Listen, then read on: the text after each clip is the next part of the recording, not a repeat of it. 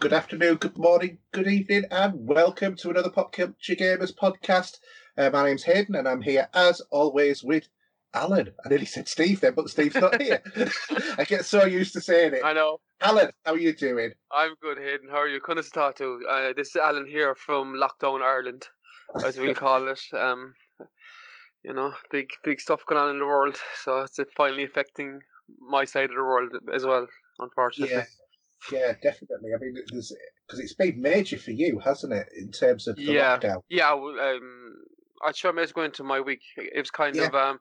It's been a very strange week, really. For it's kind of like the I'm like I'm chefing since I'm 13 years old. few of you probably know that, know me true, know me. I'm 36 years now chefing this year, um, and it's like that's average of 14 hour days. You know, six seven days a week. Chefing life is Mm. Is that's what it's like, you know. And today I was cleaning up my kitchen. I sent you a video of it and a few pictures, I think, or a video, and, and wrapping up everything. And it was just kind of very emotional. Been in the kitchen on my own because some of the people I worked with are like family to me, and I'm I'm very fond of them. And we were all messaging back and forward today, and like I know we're going to be back in a couple of weeks, and we'll be busier than ever. And it was just a very strange uh, sensation. I was kind of down a bit over, it, so I, I know I was talk messaging you, but back and forward a bit about it, you know Yeah, yeah, um, it's funny how things affect you. I think sometimes, um, it felt like it felt like there was uh, coming to an end for some reason because I've never done that before in a kitchen. You know, close it up like that for a lockdown. yeah. Because you wouldn't have even have done it for like Christmas or things like that because you'd be open, wouldn't you? No, we've never. I'm- I've never had a job in my life where I've had to do this. I literally was. I was in the smart. I'm in again tomorrow now to do all to do the, the freezers and the fridges, and I have to get everything wrapped and labeled, put away, and frozen down, and return to suppliers, credit notes. It's the kitchen has completely gutted. You know, like it has hygiene reasons. There's going to be no one in the kitchen now for the next six weeks, maybe three months. I don't know. We do. We've no real time period. Like they're saying two weeks, but I think it's going to be very much longer than two weeks. Mm. No, I think we're lucky enough. I think our government, in fairness, and I wouldn't be the biggest fan of Leo Varadkar or, or Taoiseach. He, or T, we call him a Taoiseach, and be Prime Minister to you. Um, He he hasn't been the best of leaders, but he really has. And, and the Fianna Fáil and Fine Gael parties, they've all come together. I think. Now, there's probably people listening to me from Ireland at the moment who might disagree with me. For me personally, they've stepped in very fast and they've like they've put stuff in place for bills and for people who have outgoings and for people who have lost wages now coming in. They've like it's not a lot. It's two three hundred euros, but you know it's enough to keep the house warm and the food going. Yeah, So- definitely. I mean, you know, it's it's. But I think it's better than what our government's offering at the moment. Yeah, I, I'm kind of I'm I, I won't lie. I'm kind of like I know we spoke before we started recording. I'm a little apprehensive about what is happening in England because you're on the same curve as Italy, even a little bit faster. You know. Mm. um, and I think that's going to like we're we're your neighbours, so it's kind of scary that if if you don't get under control as fast as we do, you know. Yeah, definitely. Um, so my plan moving forward, my wife just came in there. No, my plan moving forward is there's a big list of stuff to be done in the house, cleaning and other jobs while I'm at home. So I'm going to ignore that and not Yeah. do it. she, she said I'm not ignoring it. She- Yeah, Um, I know catch up in TV shows and movies, and actually, for a change, catch up in some gaming. You know, sounds good. so that's the plan. And plenty, like running. I don't know how it's gonna continue because of uh, if there's a lockdown, you're not. If they see you in the street running, they they'll stop you. Now I've got a few places I can go up the mountains, drive, and I can kind of be out of public eye. So I'll probably do that. But it's it's weird times. It's very strange times. I suppose it goes back to World War One, World War Two times of our grandparents and our great grandparents. Even in Ireland, we had them like yeah, like they had their lockdowns and they were at home for long periods of time. You know, so it's strange. it's, it's really unprecedented. I mean, yeah, the, the strange thing was that um, our prime minister, and um, I do not rate him in the slightest, as we were talking about before, which we won't put those views on air, but um, he was saying about you know how you have to you know be it's time to stop all you know random travel uh, you know only essential journeys that sort of things you know work from home uh, Mm. but uh, you know, you can still go out and still do your exercise. And it's sort of like, what? and the schools are open still. Uh, I know, I know. That's that to me is the most sh- because like kids are kids. Kids are are, are like peach dishes. They they breed stuff, and it's not their fault. That's just that they touch and they you know they're into everything. Like, and over here, over here, it literally is the biggest warning for if you have grand if you have grandkids, don't leave them near you for the next mm. three to four months, and that's very difficult for some people because I mean they love you know their grandkids, their family, it's, and not to be able to see them or touch them and play with them. Yeah, it's, and that's so mean that some of them won't ever see the grandkids again if you know because yeah, you know because of mortality and stuff yeah. like that, which is a terrible shame. But I mean, over here we've got um, you know the, the Department for Education would be advising schools because uh, you know obviously I'm a school governor, so you know yeah tend to know a bit more of the the processes involved. It's you know the, the DV would be advising the schools or the, through the government to uh, shut down, mm. and I I kind of feel, and I'm not saying this from any inside knowledge at all, because you know that all of this is in the in the remit of the government but there's supposed to be like new legislation or whatever passed at the end of the week. Um, so it was on the news, and I'm just mm-hmm. sort of thinking. I think what they'll probably do is close the schools down at the end of the week. I think they'll have to. Like, I, I, think they'll have to. They'll have to. If if if if I, if I, if I was living in England now, Hayden, and, and you know, and I have a kid like my kids are grown. Like I have a nurse. One of mine's a training nurse. Like, but mm. I wouldn't be sending my kids to school. You know, I yeah. wouldn't truthfully. No, I think they'll. I think what they'll do is they'll close the schools down on uh, Friday mm. as the last day, and then say don't come in for two weeks, and then it's the Easter holidays, so it'll actually be a month before kids will be back I, in school. I don't think they'll be back till September, Aidan. I don't think they will. In this country, we're pushing. There's a, a big like kind of saying, look, we just bite the bullet now, keep them out for the three to four months. Yeah. Like over here, if you're over 70, you're not to leave the house for four months, three to four months. That's what they're being told. That's what we're being told over here as well. Yeah, maybe even yeah. six months. Yeah, and, the... and sorry, and even our Taoiseach is trying to get special le- legislation through for because we don't really have any say in the north. I mean, it's in one way it's its own country, in another way it's it's part of England's or the United Kingdom. Mm because it's on our land or on our borders or whatever we call it. He's trying to get legis- legislation to be able to close the schools up the north, you know, because mm. they haven't been closed. It's crazy. I know there's a there's a lot of inconsistencies with how isn't there operate into the rest yeah. of the world, but you know we we have to follow our leaders yeah. as it were, whether or not we agree with them or not. Um, on the goods, and, and I know we're kind of being negative Nellies here now, but I think on, on the positive side of it is that gaming is actually booming at the moment. I was mm. talking to some of the lads now in, in, in the city today that they have they're the GameStop and CX and they're as you call them kicks, but CX and they are in the Smyths or as you call it Smides. Oh no, I don't call them Smides. I call them Smyths. Yeah, Smyths. um, yeah in Smyths, and um, you can't get a Switch, an Xbox, or a PlayStation anywhere. No. There's people coming in buying them. They're all saying, "Look, I'm at home. This is I'm now." They're buying all those bun, bun, bundles, like the Gears of War Five bundles and the Forza bundles and the the Death Stranding ones and all those ones, and they're going pretty cheap as well. I'll tell you what, order it from uh, CEX in um, Northallerton. Get them there.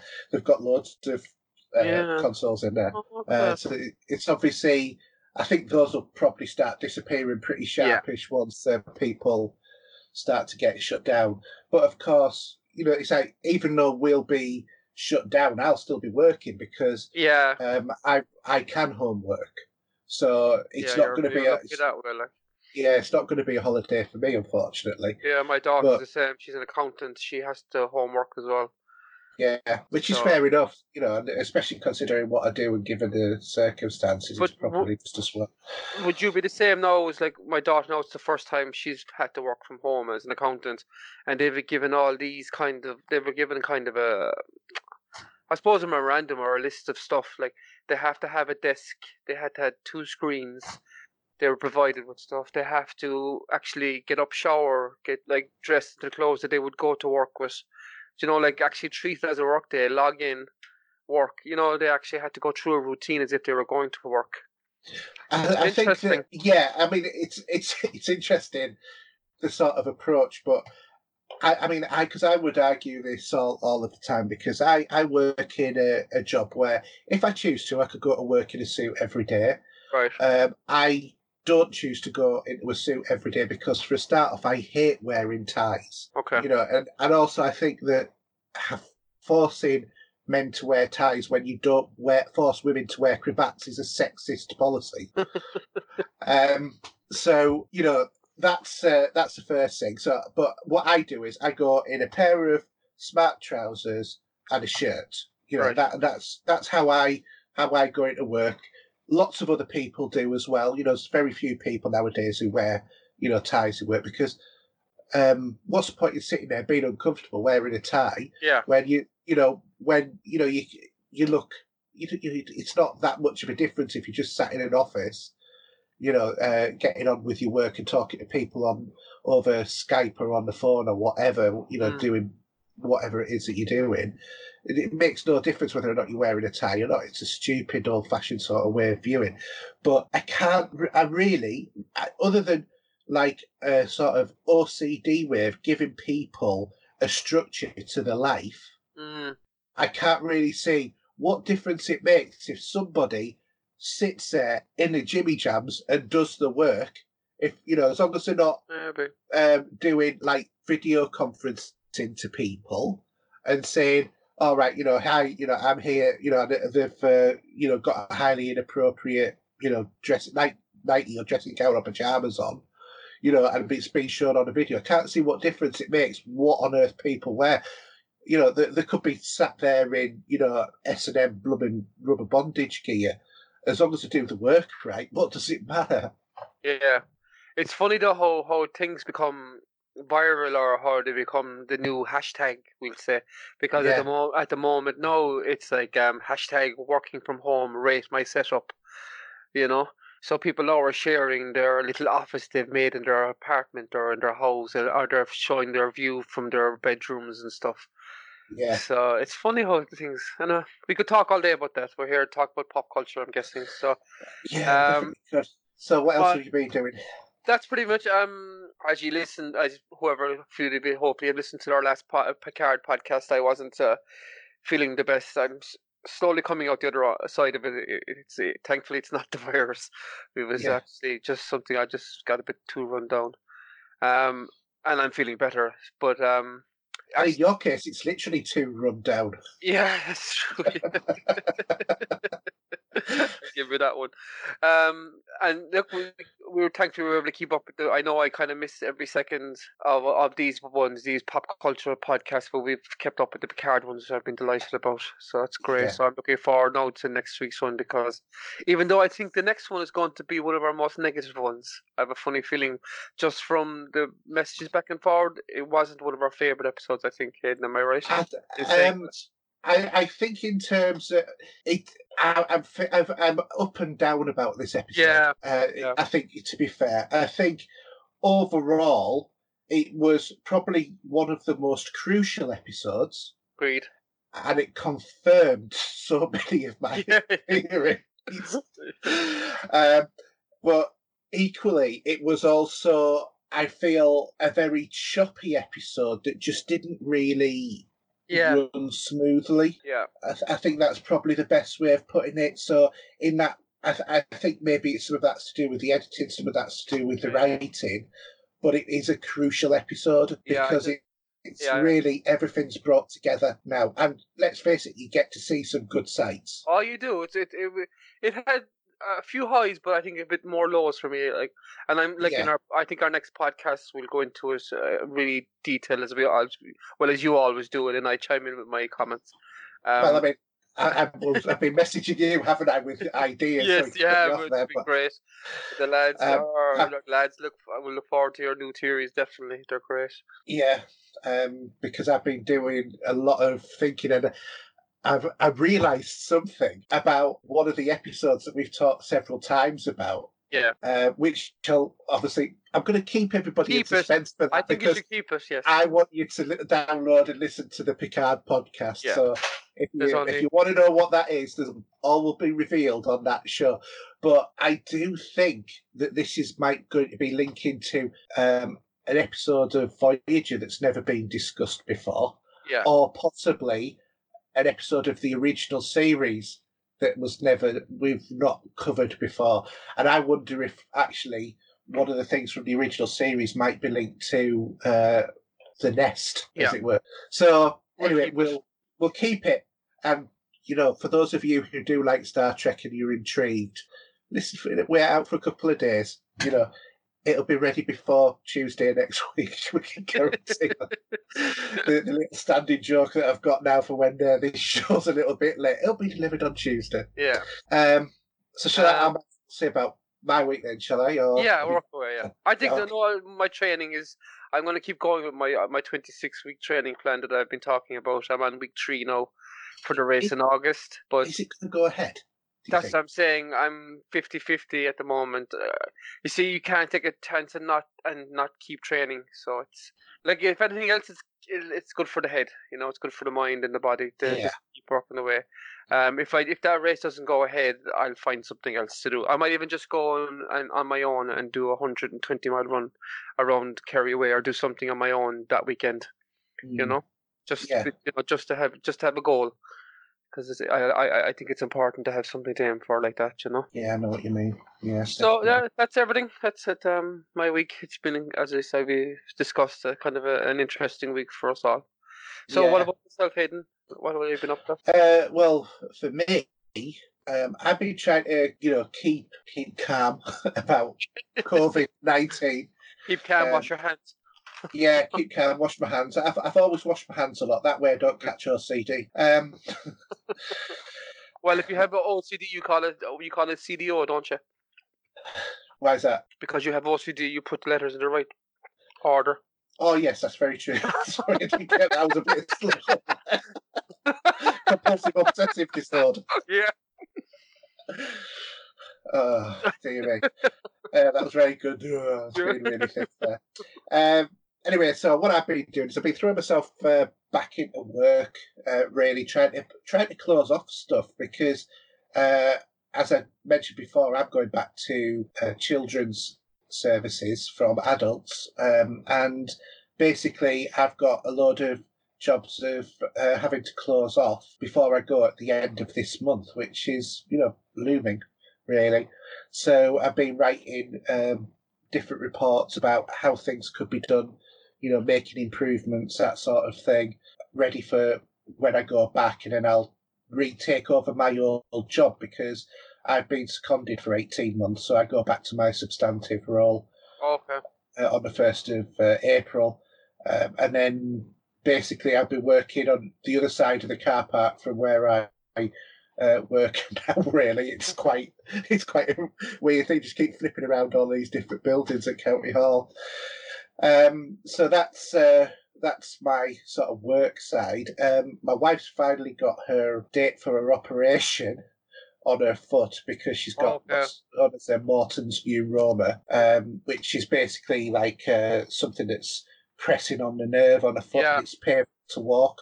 Yeah. So she's got an operation on Friday. Wow. So hopefully that'll be just before the hospital's closed. That's what I was thinking. Yeah, will that still go ahead, and or will they quarantine them out? Like, As of tonight, it was going ahead because Okay. she had it pre-op. So you know, Okay, looking okay, forward so- to you know, she yeah, she's looking forward to that getting happening. yeah. Um, so hold off on that one. Um, and also, I've been sorting out my streaming setup. Mm, yeah, I've been watching watching your stuff, and you've been sending me pictures and things. Yeah. Yeah, so um, I got a AVerMedia Live Gamer 2 Plus, and basically this is it's, it's kind of like a bit like an Elgato, but it's got a 4K pass through, Yeah. which is initially what attracted me to it, but I've not used it because So I should have really just gone for the Elgato. Uh, but what I've uh, done, the AVerMedia, what it does is it has an SSD slot, so you can actually record PC-less Oh, okay, footage, that's good. and then you can edit it. Yeah, I, I like that idea. Mm. To be fair, uh, but I've uh, got a couple of other pieces of equipment to go with it. So.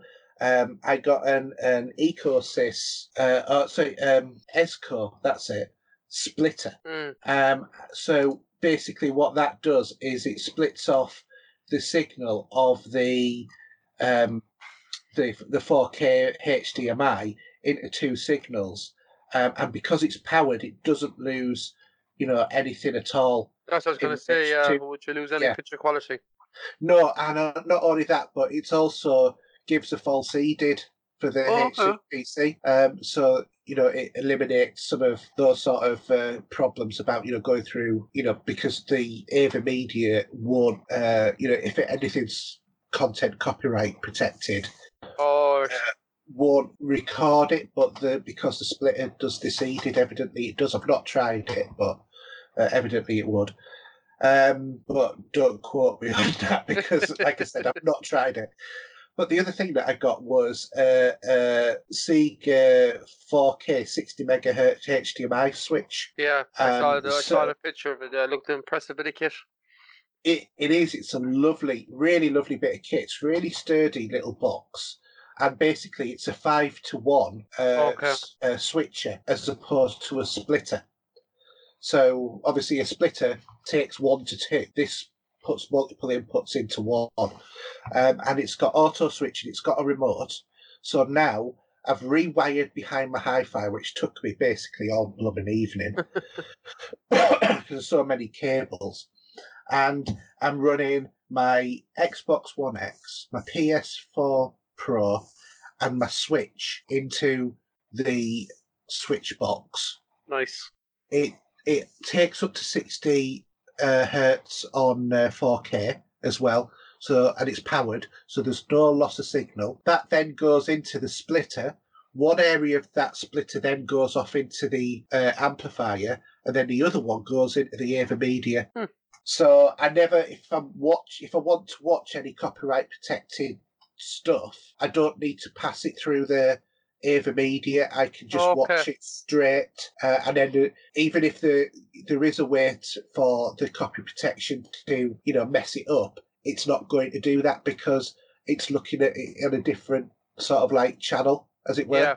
Yeah. Um, and uh, what it's actually done is it's purified the signal, so I'm getting Dolby Vision going into my um, into my receiver as well. Yeah. But I had a problem which was really, really frustrating me because I, I started using uh, Streamlabs OBS to capture some of the gameplay, and I wasn't getting any sound.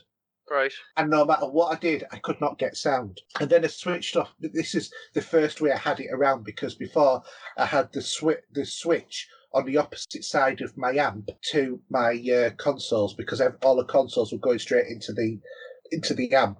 And what I did was uh, that was why I ended up buying the uh, the switch so that I could do it all on one side because when it when I was getting the signal going through, Yeah. it was stripping the audio. Now, I did find eventually that there was a setting on the amp that was stripping the audio, which I'd enabled myself as well. Oh, okay. even there. But it was deliberately stripping the audio, but I could not figure out for ages why, when I switched off the amp, I got sound, and when I switched it on, I couldn't. it's, you know, it's one of those sort of like, Yeah. you know, uh, brain fart moments, as it were. And it was sort of like, what? Why is it happening? Why? I, cou- I couldn't find the the option anywhere. Uh, and eventually, after a couple of hours worth of digging in manuals and looking at all of the menus, I finally managed to find it hidden away about three layers down. Um, but yeah, but I've resolved that anyway, you know, quite naturally.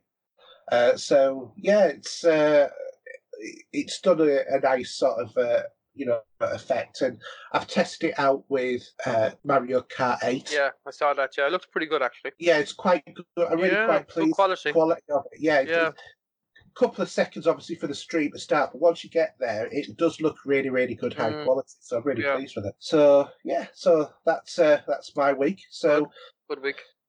Yeah, indeed. So, shall we uh, move on to gaming this week? Yeah. All right, so we've got gaming this week and a few uh, little bits of announcements. First off, we've been talking about the COVID 19 or coronavirus. Uh, do you know that the last time that I, you know, Corona was so popular, it was the rhythm of the night. uh, anyway, uh, oh baby, baby, that was a bad joke. That's a bad one, yeah. right, so anyway, the news. So E3 2020 has been officially cancelled by its organisers, the Entertainment Software Association, in the wake of public health concerns surrounding the continued spread of COVID 19 disease uh, across the globe has uh, taken this decision. In a statement announcing in the news, the ESA cited that ongoing dangers posed by the virus as an overriding factor behind its decision to cancel this year's iteration of the uh, annual gaming exhibition. So that's ma- massive. Oh, it's massive. Mind, yeah, mind you, people wouldn't have been able to get there anyway because all countries are locking themselves down, aren't Yeah. they? So But yeah. do you think it's the final nail in the coffin for E E3? no, I don't. I think it'll be back. I think think so? it'll be. Yeah, I think it's too big. It, it, you know, it's it's it's way too big. Microsoft was planning to be big there. Yeah, they were. Um, you know, Sony just decided to do their own thing anyway, aren't they? Really? Well, we don't know because they're not doing anything, saying anything or doing anything. No, I have a feeling. I don't think that we're going to see the PlayStation Five this year. No, I have it down later on on my kind of a quick note jot down for us to talk about. I don't think. I think we'll just may we might just see the Xbox this year. I- Maybe. Yeah, Um, in some format they might get a limited number of boxes out, but I don't think the PlayStation. I, I'm well. I'm speculating. I'm eighty percent that it won't come out. You know. I I think that this will be like the PlayStation Two days. So for the first three to six months, they'll be as uh, rare as rocking horse droppings. Yeah. Uh, but you know, some people will get them, some people won't. But I Yeah. think it'll be. I think Microsoft will bust a gut to get it out there, I even if they they've got too. three hundred units out there, so they can say they've done it. Yeah. and you know get people talking about it and streaming and stuff like that. I think that they will do it. Uh, Well, just after- to get that lead. Yeah, after today, no, like they dumped so much news today, which I'll talk about in a minute now. They dumped Yeah. pile of news um out today, like some interesting stuff. Yeah, and, and that's what uh, also I've got to say here as well is Mm, uh, Xbox Series X console uh, uh, is going to be uh, you know shown instead of E3 at online events in June after it's been confirmed that the major games conference has been cancelled. Uh, as it stands, Gamescom, the largest games showcase in Europe, is still going ahead in late August at the moment. That's Mm. what it's alone. Whether or not that will I still don't be going thi- I don't think- I don't think it will. I don't think it will either. I think it's it's even though it's what four four and a half months away, is that five months away? Yeah, well, five months away. that's no, that's still very close to having that. Like, what does that get? What two hundred and fifty thousand people on average to us? Something over the like that. Yeah, Yeah. that's a that's a massive amount of people for. So it takes us one person to get it, and then it's all over Europe again. You know. Yeah, yeah, exactly. So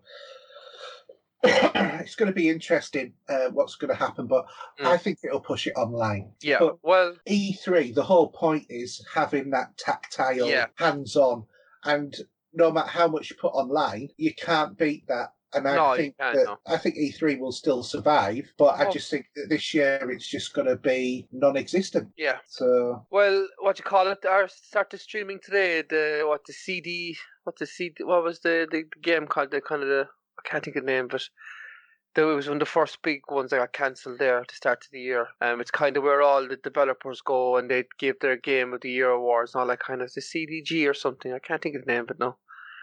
They've started. GDC. Yeah, they've started a five day starting today now, and there's a uh, if you go online, you'll see they have a timesheet, and they have talking to different game developers and different games and stuff coming out, and then doing kind of a game show at the end of it, giving their winner. Uh, Mm. So if anyone's interested, you can go and just Google it. You'll see us every day. Hi, They're doing kind of ha- a bit like what YouTubing or Twitch, it's all on Twitch actually. So, Yeah. um, will I go ahead with the stuff I my news? Yeah, you do your news, then I'll. It's kinda just adding on- announcement at the end. Yeah, um, it's kind of just jumping on with E3 now being cancelled, and uh, today Microsoft dumped a lot of hands-on with the new Xbox Series X on YouTube and yes. on Twitch and Mixer. Um, like, I mean, a lot of information how the machine was constructed, from the components to the controller. Um, actually, a lot of the YouTubers had the whole Xbox broken down, and even I think Digital Foundry, which I quite like them, they kind of do a good show breaking down. They showed how it's built and put together and the airflow and everything. Yeah, so, I was going to ask you, did you see the Digital Foundry one? Because it was yeah, really it was really good. That machine is is compact. You know, there's a lot inside that box. I'm um, surprised that that uh, it's not going to be overheating with how compact uh, it is because there is no space there's a huge fan at the top of it. You see the top of it? Oh yeah, I saw the top of it. So I don't know. I hope Let's just hope it doesn't wear like a banshee. Yeah, that's they said. They said it's going to be quiet, but we won't know until we get it. Um, in one of the videos, they kind of showed show showed between the two CPUs the solid state drive as the primary storage. They showed um, how fast, ridiculously fast the machine is. Um, would uh, release a video com- comparing load times on the Xbox One and the Xbox X. Like they had the, the same game loading at the same time on two different screens. I think it mm. was um what's that zombie one that it's on Game Pass. I can't think of the name, but no, it's the main game. Anyway, it loaded very very fast on the on the Xbox One X. Yeah. Um, another another video then kind of demonstrated um the quick resume for between different games. I know. Did you see that one? Did you? yeah, the multiple resume that looked. Yeah, it, that looked very good, didn't it? And uh, like five, six, seven seconds, kind of click, and you're run straight into the game from where you finished it. I quite like that. So you can have two or three games, you can flick over. Sometimes you don't, but you can kind of go from if you just want to chill and go to an easy game, you can just click onto it straight away. Yeah. Um, the next interesting thing I thought was the new um, expanded storage Seagate uh, in in um, partnership with Seagate. Did you see that? It looks yes, like it looked like um remember the old um P- PS2 P- memory cards. Or was it the PS1? Was it the PS1? I thought it was. Oh, PS1. Like... well, they, they yeah, they're both same. Yeah, yeah, it looked like that, didn't it? The same it kind of did. shape.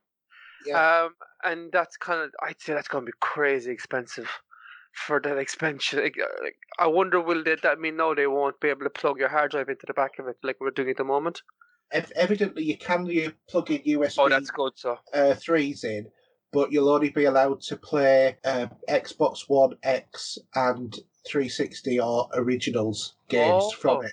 But what you can do is backwardly store yes. the Xbox Series X games onto your USB, but in order to play them, it has to copy it to the hard drive.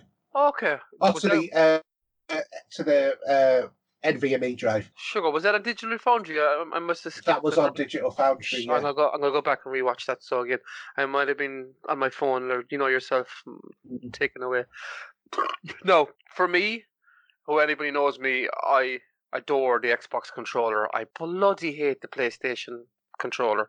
With I, I, I prefer the offset controllers, and it's just, you know, no, this new controller looks really nice, Hayden. I don't know. Did you get a good look at it? There was a video of it, and Digital Foundry did, did a video of it.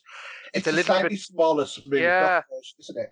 But they, it looks like they have um, rounded off some of the buttons at the top, the, the and they have more of a tactile feel. Because I actually put onto my controllers, I put little tactile grips onto them because I like the feel of the dots and stuff. And and it's actually if the Elite Two has it, it's a very nice feel to the triggers with you you know tactile feel to it. Um, yeah. they have the share button on it. Uh, again, it looks like the exact same, but it just looks more kind of refined and um, not as many jagged edges. It looks uh, more sleeker looking, I think.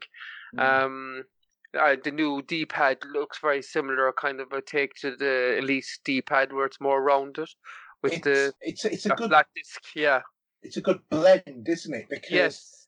it's got both. It's got like the disc, but it's also got the plus on it. Yeah, and I like the share button in the middle as well. That mm. new little so overall, um, and then with the new controller as well, the, probably the biggest thing is they've improved the dynamic latency, um, from the controller to the to the you know, the game to the screen, resulting in like milliseconds shaved off the time or something. It's supposed to be very quick which is if you're playing first person shooters, we know uh, all that stuff is for those professional boys. They they like all that stuff. Mm. Um, overall, I liked what I saw. Um, again, no games, which is it's the only disappointing thing, and I think it's it's gonna like I know we're going to be a year or two into it before we get the exclusives. But, but such the only a thing that's been really announced is Halo Infinite, Halo. isn't it? Yeah, and we know that obviously um, Cyberpunk's going to be on there. Yeah, I just think uh, like I'm all I'm I'm in for day one. Don't get me wrong, because you know it's new. We all love new tech, new toys. It's great. Mm. Um, I'm just waning a little bit after seeing the stuff today. How powerful the machine is and what it can do. That I kind of wish out of the box because we know, like when PS5 comes out, when it does, they're going to probably have Horizon Two, maybe God. They're going to have some big games out of the box pretty fast. I'd say, you yeah. know and it'd be nice if he had one or two of those. I know Halo's going to be great, and from what I saw today, Gears Five looks like it's worth playing again, because the way it's like in two weeks what they did to upscale that to 4K, or to they upscale the, the, the graphics on it to the Xbox uh, One X. Is it? This is very confusing. The One X is it? Yeah. Mm-hmm. Look, I'll probably still get a day one if it comes out this year. I'm I'm mostly paid off now, my weekly paying off and stuff. Uh, thank God because I'm not working for the next few weeks now. um, and again, I suppose it's more information out there. It's getting people talking. We're talking about it, and we're not talking about the PS5. You know, only negatively. Yeah. What? Where is this? What's happening? What's going on? Like even. I, I, go on. Sorry. I was going to say I can't understand why um, PlayStation have been quite as quiet as they are. It's very quiet, isn't it? It is time that they were showing us what this is going to do. Even certain fanboys that we know are, are getting annoyed that there's no information coming out, you know? Yeah. So I think even they're getting frustrated. Like, even like tomorrow now, Nintendo Indie World is doing a showcase live stream. I think it's about six o'clock tomorrow or something. Um, they're going showing loads of new indie games coming to the Switch which I love because mm. they get those indie games are really good that come to the Switch sometimes. No, there's too many at the moment. Oh yeah, I mean uh, one of the best indie games I've played in a long time was Planet Alpha. Yeah, you actually put me onto that. Yeah, did, did you enjoy it? Yeah, I loved it. Yeah, yeah, great. And it's, great kind of pick up and go game, you know. And it's great on the Switch. Yeah, it's beautiful on the Switch. Yeah. Um, no, the other big news which I just caught there before when I came on recording that the Resident Evil 3 demo is coming March 19th. All right. Um, all formats, um, PC, Xbox, PlayStation 4, all the usual um, ones, and in the open beta for the Resident Evil Resistance, which is the add-on multiplayer thing, I'm I'm guessing, is mm-hmm. March 27th. Um, so that's good. Be nice to see what that looks like and have a game. That's actually coming out soon as well. So next week, um, a week after, I think in April is it coming out? April seventh. Yeah. I can't remember what the date was on it. To be honest. Um, and then finally going back to what we were saying, how the coronavirus is kind of helped gaming in a way, and it's like it's uh, people are turning to multimedia, I suppose, movies, TVs, Netflix. I'm guessing is probably streaming mad. Like they probably have massive numbers as well. Um, the Steam Steam stream or the Steam had 20 million real time gamers consecutively, concurrently on, on the highest peak uh, today. Mm. Um, that's massive, like um, on their storefront as well. Um, so I'm say I'm sure the Xbox, PlayStation, because the Xbox has gone down twice over the last one two days or something as well. I'd say the numbers are are high with people on there as well. Yeah, well, funny so, enough, uh, Discord was had gone down just before we came online. Yeah, that's I'd say there's only one reason for that. It's just people are on. You know, the people are off yeah. work and they're just turning to multimedia to take their minds off things, which is a good thing in a way, I suppose. At least we have something to do, you know. Yeah, what we need all of the uh, leaders of the uh, free world to do is to just to say Microsoft, Sony, um, you know, uh, Valve, you're not allowed to have your stuff off. it'd be it, it, it'd be good actually if PlayStation and Microsoft are came out and gave you like a three month Game Pass or three months of Plus or something, you know, just while you're at home lockdown. I think it'd be a nice little gesture. Yeah, well, I, I do, and not only that, I think it would be a good sales gimmick for Yeah, I think so know for, for them as well because it'd get more people buying you know new Mhm. consoles. Oh, no, I, I could see Microsoft doing it. I couldn't see PlayStation doing it. I no, to be quite honest, I could never see PlayStation giving you anything. Oh, they don't. No. Ugh. Anyway, that's all my news. I was in a nice field of things there actually, so it's been great. You know. Yeah, it's really good. So um, I'm going to end the, the news bit with a bit of a somber story, actually. Mhm. um, and it's uh, you know we uh, you know reached out and uh, wished him the best here. But uh, I know a lot of you have listened to uh, me and Steve on a previous show, um, and during that time, uh, Steve also uh, had uh, did some uh, podcasts with Mark Armstrong, who's otherwise known as Nats to a lot of you, Yeah. and uh, anyway, Mark was on was it 360 Gamer podcast, wasn't he? Yeah, Uh, 360 Gamercast, I think they call it. Gamercast, that's it, yeah. Yeah, with uh, Mark Webb and all that. You know, good Mm. podcast there. Good podcast, guys. yeah, I like it. Um, so and uh, anyway, Nats was on the show. Um, you might have also have heard of Nats from his White Noise podcast, which he did Mm. after he left the, the one that me and Steve were at as well. And basically, what uh, Nats has uh, informed us is that he's actually got a terminal tumor in his brain. Um, sad. and he's going in for an operation uh, in the next few weeks, beginning of April. Um, and he's also just got uh, asked his uh, partner to marry him as well. So Fantastic, yeah. yeah, that's that's good news. But uh, just wanted you to uh, know, Mark, if you are listening to this, we wish you all the very best. You know, wish you well, and hope the operation goes well. Yeah, I c- completely agree. Yeah, Yeah. I don't know him. I just know him kind of from Twitter and stuff, and, and just listening to the, the podcasts and stuff. But I always, he always, you know, he's he's a top bloke from just social media side of it, like so. Yeah, I've, I, I met Matt, um, Mark once. Um, it was the first time that I ever went to uh, EGX and uh, met up with Steve.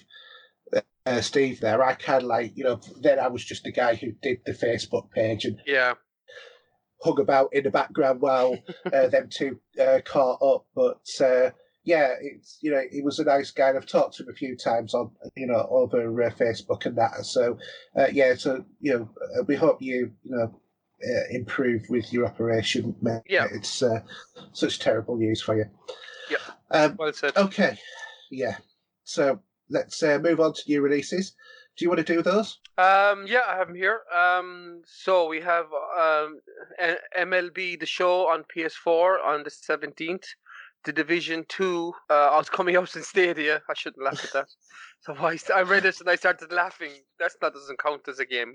And Stadia is coming out on the seventeenth as well. I was, I was going to say Stadia. Doesn't that mean that they've just increased the number of games by one hundred percent? Uh, I know, yeah.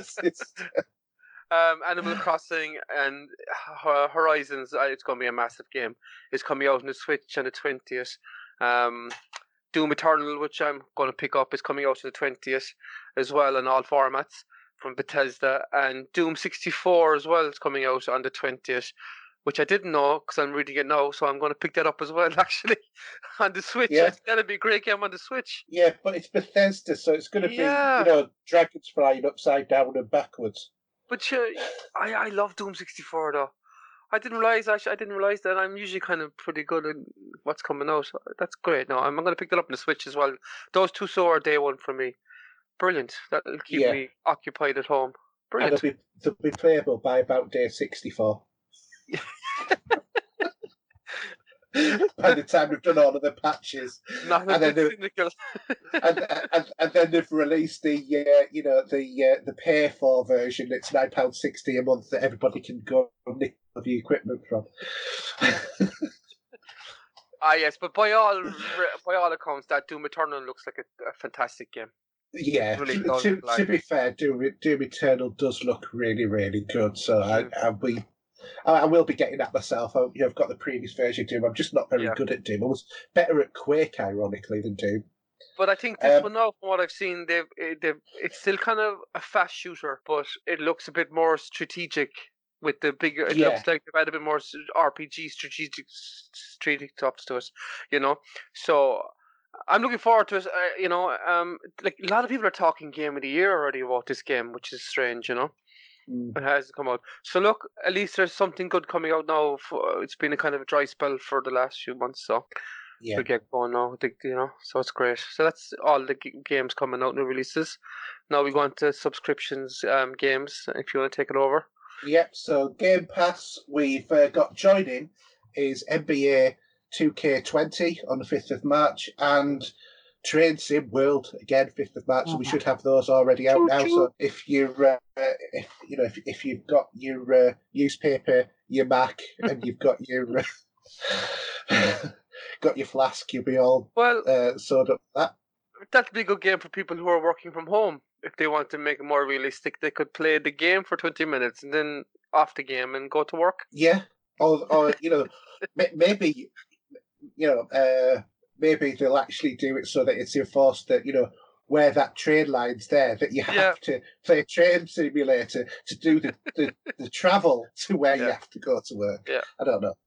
Uh, we're being a bit overly sarcastic today, aren't we? Are we Um, bit, yeah. Yeah, it's, it's it's obviously something to do with the fact that we're recording it at eleven o'clock at night. um, so we've also got Ori and the Wisp of the uh, the Will of the Wisp on Yeah. uh, March the eleventh, which is already out. Uh, Yeah. Piccoon Key, What's that?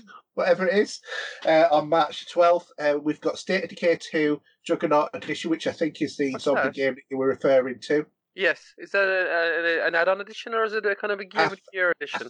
I think it's an expansion. Okay. um, Um, Okay. for- uh, right. Uh, so, or a you know, version with an expansion in or something. Uh, so that's on the 13th of March, and then Bleeding Edge on March 24th. So that's that for this month. Leaving this month uh, is Deus Ex Mankind Divided, uh, Lich Spear Double Spear Edition, and Shenmue 1 and 2 together with uh, Thimbleweed Park. Mm, Thimbleweed Park's a good game. It is, yeah, very good. I'm about halfway through that at the Yeah. moment. You would have been finished so before it goes.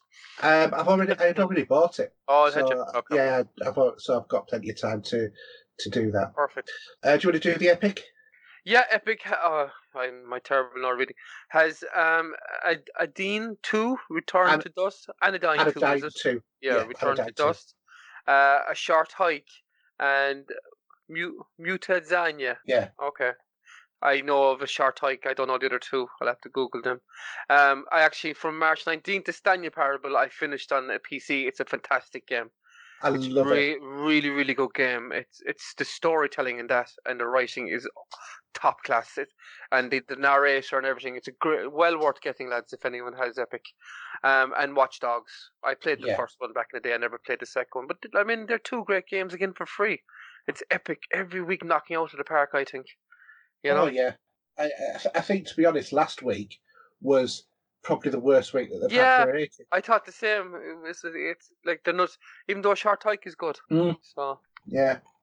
So, so do you want that, to? that, oh yeah, you go to gaming week, is it? Do you want to go first? Yeah, do will you I want go to- first? No, you you can do your games. Oh, Let's excellent. Well, I've, I've only got to one game this week, really, because uh, with all the stuff going on. Um, I don't know. Did I tell you I picked up um, a Days Gone on the PlayStation Four because it was down. It was on offer for twenty euros or something, All right, yeah. And that's been holding its price in the shops for 50, 60 euros here in Ireland. I don't know about over which E, but that Mm. game is, seems to be one of those games that doesn't go down in price ever. You know. So I Mm. said twenty euros. I'll pick it up and I'll give it a go. And I have to say, no, pleasantly surprised. Um, I didn't really play it day one because it, the reviews were very much marmite on this game. I think weren't they when it first came out? So I'll give you kind of it's kind of set in a, in a really beautiful vol- volcanic kind of scarred desert, uh, Pacific Northwest, lots of roads and forests. It kind of changes between different sceneries. It's an open world action adventure game um, where you assume the role of Deacon St. John. He's a drifter. oh, He he used he used to be a bounty hunter. He's a drifter as well. Um, and he'd rather risk the dangers of the open road than live kind of safely in the wilderness of the encampments and stuff. You know, he travels Mhm. around. Um, the game takes place kind of two years out, which is actually now that I'm when I was playing it, I was going, well, this is very kind of at the moment. It takes place during a global pandemic which has wiped out just about everyone, which I hope doesn't Mm. happen. Touch wood. Um, Mm. it tra- and it transforms millions of people and survivors into they're called freakers, um, kind of mindless, fer- feral creatures. They're like they're really animal kind of feel about them, um, than human, and um, they move very fast. You know, if you've seen again like World War Z, that movie, I love that movie. Um, where they come hordes of those zombies come at you, and even the video game, if you think about it, it has that feel about it. Yeah. You know. Definitely. Um, so there's like a ma- made up of hundreds of individual freaker hordes, eat and move and attack together through the open world. Um, seemingly kind of as one, like a flock of birds or something. Um, some ho- hordes roam onto the highways, and at nighttime there's way more of them. Um, and they're kind of looking. You're kind of out there then trying to survive through it. Um, you learn skills, skills from your prior life as an outlaw biker kind of gives Deacon all these up upper advantages and stuff like that, you know, for fighting and staying alive. Now, for me, the guild, it's a solid. There's solid gunplay. It's a good story. It isn't bad. The graphics, I think, are actually really good. It looks really good. It's kind of very Last of Us feel to it. Actually, it looks a little bit better. I think some places. Mm. Now, there's a little bit of stutter here and there, like screen tearing and stuff. Um, and my ex, my PlayStation does sound like a jet plane when it's playing it. Same when it's playing God of War. It just seems like it's taking off. So it's headphones when you're playing it. Um, the the the human AI. The, when you go into camps, you take down the human AI. And they're not the smartest AI in the world. They they take cover and dodge kind of melee attacks, but they're easy enough to kill and take out. But if you go in guns blazing, you'll probably die very fast. It's it's kind of more stealth than than kind of gun blazing game I found so far, unless you've been attacked by hordes later on. Mm. Um, the zombies are pretty cool. They're a bit generic as you get, but I mean, a zombie's a zombie, really, to with you. Um, but Dick, when when you're being attacked by the hordes, you really have to be very tactical. It's a lot of running away and exploding and crafting and blowing up bombs and blowing up tanks and things and things behind you and stuff. You know. Um, overall, it's like it's a typical kind of a zombie apocalypse. It's like we have it's stuff we've seen before. It's a well trodden kind of territory. Um, there's some good highlights, um, fun tools, which at the start it's very kind of slow, which I suppose most of these open world go games are. And the motorbike, the motorbike section is it, or the motorbike part is it. You really have to look after a motorbike. It's like it's like a baby. It's like a kid. Really, you're constantly working on it and maintaining it. But what I found the, mo- the longer I've gone into the game, the hours I put into it, my skills are getting way better. I'm getting way stronger. The bike is getting like kick ass, and um, I'm actually really enjoying it now. And the, the the, the touchpad, I like the way they use the touchpad for the map and for f- going to your skills. You kind of swipe up and down, left and right, like you're using a phone. Mhm. And I thought that was this one of the rare games. There's not many games use that touchpad in the PlayStation. I think, not that I, you know. So overall, I'm really enjoying it. I'm going to jump back on again tonight. Um, I'm actually enjoying just kind of driving around the motorbike and just kind of going from place to place and just doing the missions and so yeah. It's on. It's still on sale there for another couple of days if anyone wants to pick it up. I know it's an old game, guys, and some of you probably played it, but um, for me, yeah, Days Gone, worth the look. Brilliant. All right, we're back. Sorry, we had a little bit of a thing there. I suddenly realised rather than being recorded on my microphone, we're actually recording on my webcam. It's a little bit unprofessional of me there. Uh, but hey, what do you get for an amateur podcast? So, all right, we'll carry on. So, Days Gone, then, you really rate it as a game. Yes, for me, I'm enjoying it. I know it's from last year. Is it last year? Yeah, it's an old game, but um, you know, it's it, it's it's it. They've done a lot of um updating to it. I think a lot of patching, and it's really helped it as well. So I'm enjoying it. For twenty Um, euros, you can't go wrong. You know. No, that, that's very true. I mean, I bought that day one because it was really fancy in the game, Mm. uh, but I just didn't get on with it that well. Oh, haven't you gone back to it? No. No, I haven't gone back to it. And If you go back, you could enjoy it. I think um because they've done a lot of improvements to it. Um, by all accounts, when I was reading the patch notes from the gunplay to the to the the stories and the, all the extra uh, skills, they've added a lot of stuff to it. You know, so Yeah. I'm enjoying it. It's, a, it's it's it's very much like The Last of Us. It has that feel to it, you know, kind of, and, and the Walking Dead movie. That's I'm kind of playing it like that as um one of the characters from the Walking Dead series, and I'm also that's what I'm kind of doing. You know, you kind of make up your own story sometimes when you're playing games yeah. to make it more interesting. So Yeah, no, don't get me wrong. Some of the writing is atrocious. It's very cliche and it's very, but it's a it's a very nice looking game though. Really is a pretty game. Mm. So yeah, You know, know who the main protagonist is, don't you? yeah, I do. Yeah, It's he's a a guy- from uh, Force Awakens, uh, that's Unleashed. right, yeah, Unleashed. Yeah, Yeah. he's yeah, he's good. He was also on Supergirl last Yeah. uh, this season as well, wasn't he? Yeah, he's a good actor, definitely. So, um, yourself, what have you been playing here? Uh, well, I, as, as you uh, may or may not have known, the how could I put it? The um, mod of uh, the original Half Life called uh, Black uh, Mesa Mm. was uh, released as a full game very recently uh, on Steam, and uh, I was fortunate enough that I had the mod, so you just automatically got the game when you completed the Oh, mod. really? Yeah. So because I had that in my library, um, so I thought, well, I'll do a little bit of streaming of that and see how it is. So uh, the Black Mesa was released on the sixth of March, and uh, if you don't know, if you've ever heard of Half Life, um, a why are you listening to this show? But Yeah. it's a first-person shooter uh, that was developed and published by Crowbar Collective. Uh, it's basically Black Mesa is a third-party remake of the Half-Life in its source game engine. Uh, it was originally published as a free mod back in September 2012, and the game was given approval by Valve for commercial release. Here's why you might not know what Half Life is. The game was released in uh, no, 19th of November 1998. That's 20 Oh my god, years ago, nearly. We are old buggers, I can tell you that my now. my my first daughter was born in '96. Bloody Yeah. hell. She was two. There Yeah. you go. so maybe that's why people might not have heard of it before. Uh, but basically, I thought I'm going to have a go at this because I didn't really play that much of the mod. Yeah. Um, because it was like unfinished, um, and it was you know a bit buggy and stuff like that. So I thought I just kind of like abandoned it. Uh, but I thought, right, this has been released full release now, so I might as well give it a try. Right. So, uh, in terms of it, um, I would say playing the game brings you back to how games used to be. Uh, you know, with good stories, an atmosphere, but also quite sparsely populated worlds at the same time, uh, by today's standards. Anyway, you know, so you look at worlds like um, Assassin's Creed and stuff like that. Yeah. This um, th- th- there is more people on on screen, you know, in some of the cities than there is in like the entire Yeah. game of Half Life, and that includes all of the enemies who are attacking you. Um, so yeah, it was uh, it, it was it was quite quite interesting going back. I mean, this is a really good remaster of the original game, and you know has improved a lot of the graphics. Uh, but really, if you're be, being honest, they don't me- meet the modern day standards, and they look like sort of early last genish okay. if I, if you know, in my Yeah. opinion, um, all of the story and the atmosphere are captured in the game.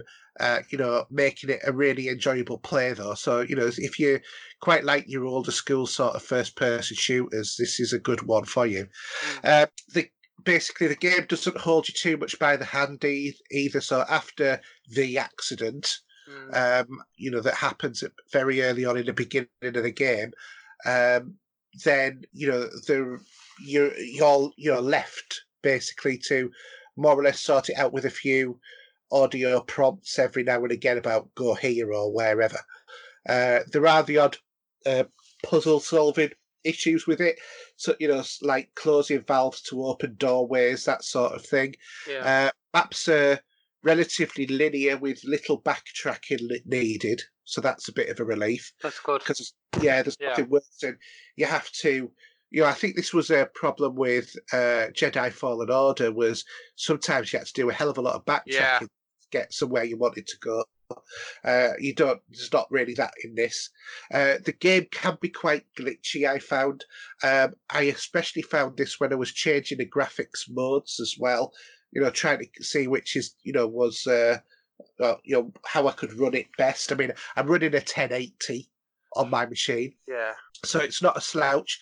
Granted, it's not you know a 2070 or a 2080 Mm. or even, or even to be honest, a 2060 Super.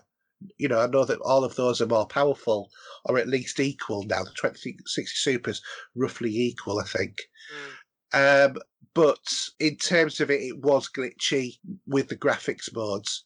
Um, I did keep playing the game for quite some time, but one of the glitches as well is about when it chooses to do its checkpoint save.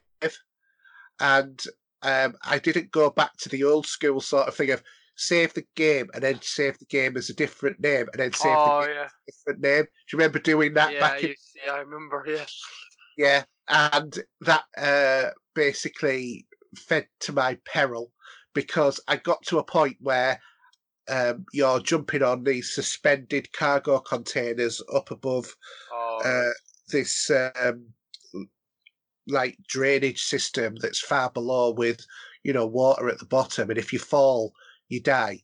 And where I landed, clicked on the checkpoint, and then I did another jump to get to the next one, which I then slipped off, and then it respawned me back to the other one, but oh. slipped me off again. And every time then, I just kept going in a loop, and I couldn't even very quickly jump before I slipped off because I was Oh, already. So I got to a point where that was it. That was effectively the end of the game for me because I was never going to get out of that loop. Uh, and that was a point at which I abandoned it, and I thought that that's my nostalgia over with. Um, I'm glad I got it for free. I'd have been a bit hacked off if I'd have paid money for it. Yeah. Um, but if you really like your old school gaming, and a lot of people really love old school gaming, um, then this would be certainly one you want to be looking out for uh, in terms of your collection because uh, it's a really good uh, sort of remake. But uh, for me, I would much rather see this game now being completely remade, as in the way that Modern Warfare, Call of Duty Modern Warfare, was recreated. Yeah. Uh, you know, with like Yeah. you know, that sort of of Graphics. upgrade. Yeah. Exactly. I think it, nowadays, I think really you want to be having something of that standard. But Yeah. the dev team have done a good job on what they've done. You know, and I'm not not knocking of it, but it's still a good game. But for me, not. I, I won't. I don't think I'll be going back to it. To be fair. Cool. Yeah. Uh, the only other game is Destiny 2 because Destiny's uh, Season of the Worthy has launched. Right. Um, I got the title of Saviour last uh, Yeah, I last remember that. So I'm really pleased about that. Um, and anyway, the new uh, season pass has a bit of story with it. So the story is that you work with Zavala and Ana Bray, who was uh, the woman who was on Titan, if I remember rightly. Uh, no, sorry, Mars, uh, to stop the Cabal crash the uh, massive ship, the Almighty, into Earth by powering up Rasputin, the War Mind, via these uh, new uh, Seraph towers and bunkers that are around the place. Right. Uh, there's a lot of new activities, including a daily clear out of bunkers, new legendary nightmares, uh, which are level 1000. Uh, so, you know, I started off, you know, as pretty much as maxed out as I could be, and I was only like 960 something, so it's taken a while to get up there. And also, Trials of Osiris has returned, which was the, uh, you know, special, I think it was three, three versus three uh, game uh, where you know you have to try and get a perfect nine wins in a row in order to Oh, get okay. the special area of the tower. You know, it was originally in Destiny One. Uh, they've brought it back now into Destiny Two, and that's on every weekend as well. Cool. Some good stuff. So, So, yeah, but you want a squad to be able to do. So um, it's now for me back down to grinding on Destiny, which is sometimes a little bit boring yeah. you know, the grind of the bunkers to level them up. Uh, I've got my first bunker in the EDZ or the European, you know, demilitarized zone uh, up to level two. Uh, but I need to get it up to level three so that I can start, you know, doing some more of the stuff like getting weapons from the bunkers and stuff like that. So you have to do these uh, very, you know, very different events all over uh, the place. Um, you know, there's different places on uh, Earth and Mars and the Moon and all of that that uh, has these towers that are creating war sats. So if you remember Yeah. Destiny, you would get public events that were war sat um, events. They were basically uh, satellites that crashed onto the planet that you were on, and then you had to defend them while your ghost extracted all of the information from the warsats. So the uh, warsat or war satellite is basically uh, part of the weapon defense system that's going to kill out kill the Almighty before it crashes into Earth. The Almighty being the uh, ship that Dominus, who was the lead uh, antagonist on uh, Destiny 2 when it was first released, um, the, his ship that he was going to use to destroy the solar system. Right. Yeah. So if you remember playing that part of the campaign, yeah. uh, you know, it, it looks like uh, four blades coming out of a circle. Mm. Yeah, sort of thing. Um, yeah, so that's uh, that's with that. Um, the events themselves are a bit like um, if you remember Escalation Protocol from Mars, uh, where you know lots of people can join in, whoever's in the area, and uh, with what what's different with these ones is that these towers keep coming up, and then um, this like energy orb travels between the different towers, Right. and you've got to uh, throw these um, energy orbs at this one that's traveling between the towers to power it up to create a war sat. Now, each tower will every now and again throw out uh, a random, well, not a random number, but a certain number of uh, orbs to throw at the other energy orb, uh, the, these smaller ones. And if you have any enemies around the base square of the tower, which is quite clearly defined, you will only get two of these orbs. But if you clear the area out, and bearing in mind this is a 980 level event, and Yeah. you're light then you will uh, basically, if you clear all of those out, you will get, uh, I think it's about six or eight of them, and each one that you throw and hit at the um, the traveling edit, energy orb reduce. Oh, so it increases the uh, completion rate by about fifteen percent. So you've got to get quite a few of them, you know, to hit this thing.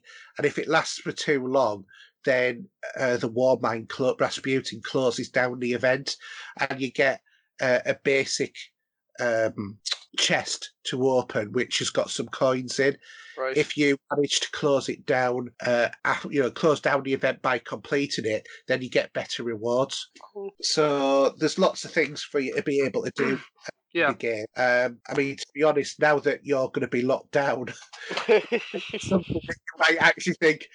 You know, that there's a lot of hours worth of, uh, you know, entertainment in this. I might just give it I a go. see. I, I keep trying, but I, I don't know. I, uh, you know, some people love it, and some people it just like I, I enjoyed Borderlands Three so much when I played that. I go back to that all the time. So I, again, it's down to personal taste. You know, I'll give it a go. I, I have been trying, yeah. but we'll see. Yeah. Okay. So We'll we'll see. see, yeah. All right, so uh, that's it about for me. Anything else you want to add? no, no, that's good. It's been a few good games there. Hopefully they like them.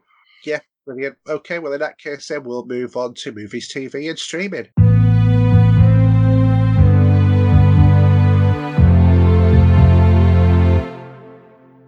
All right, movies, TV, and streaming, and uh, a couple of bits of news. First off, more Pike. This is It's good brilliant. news. This is brilliant. Last week, Viacom CBS announced that they were going to be doing two more Star Trek shows in the works. That's in addition to Star Trek Picard and Discovery, and it's also in addition to the upcoming Section 31 uh, Star Trek show, which will uh, star Michelle Yeoh, um, and also the upcoming Lower Decks animated series, which is going to be appearing on Nickelodeon. Yeah. Uh, but one of the two shows, it's uh, more or less been confirmed now, is going to be Captain Pike and the crew of the USS Enterprise. Fantastic. Series will follow Christopher Pike and his crew as they take the Enterprise on a new five-year mission to Hmm. explore strange new worlds. This is brilliant. This is Oh, it's brilliant. Star Trek.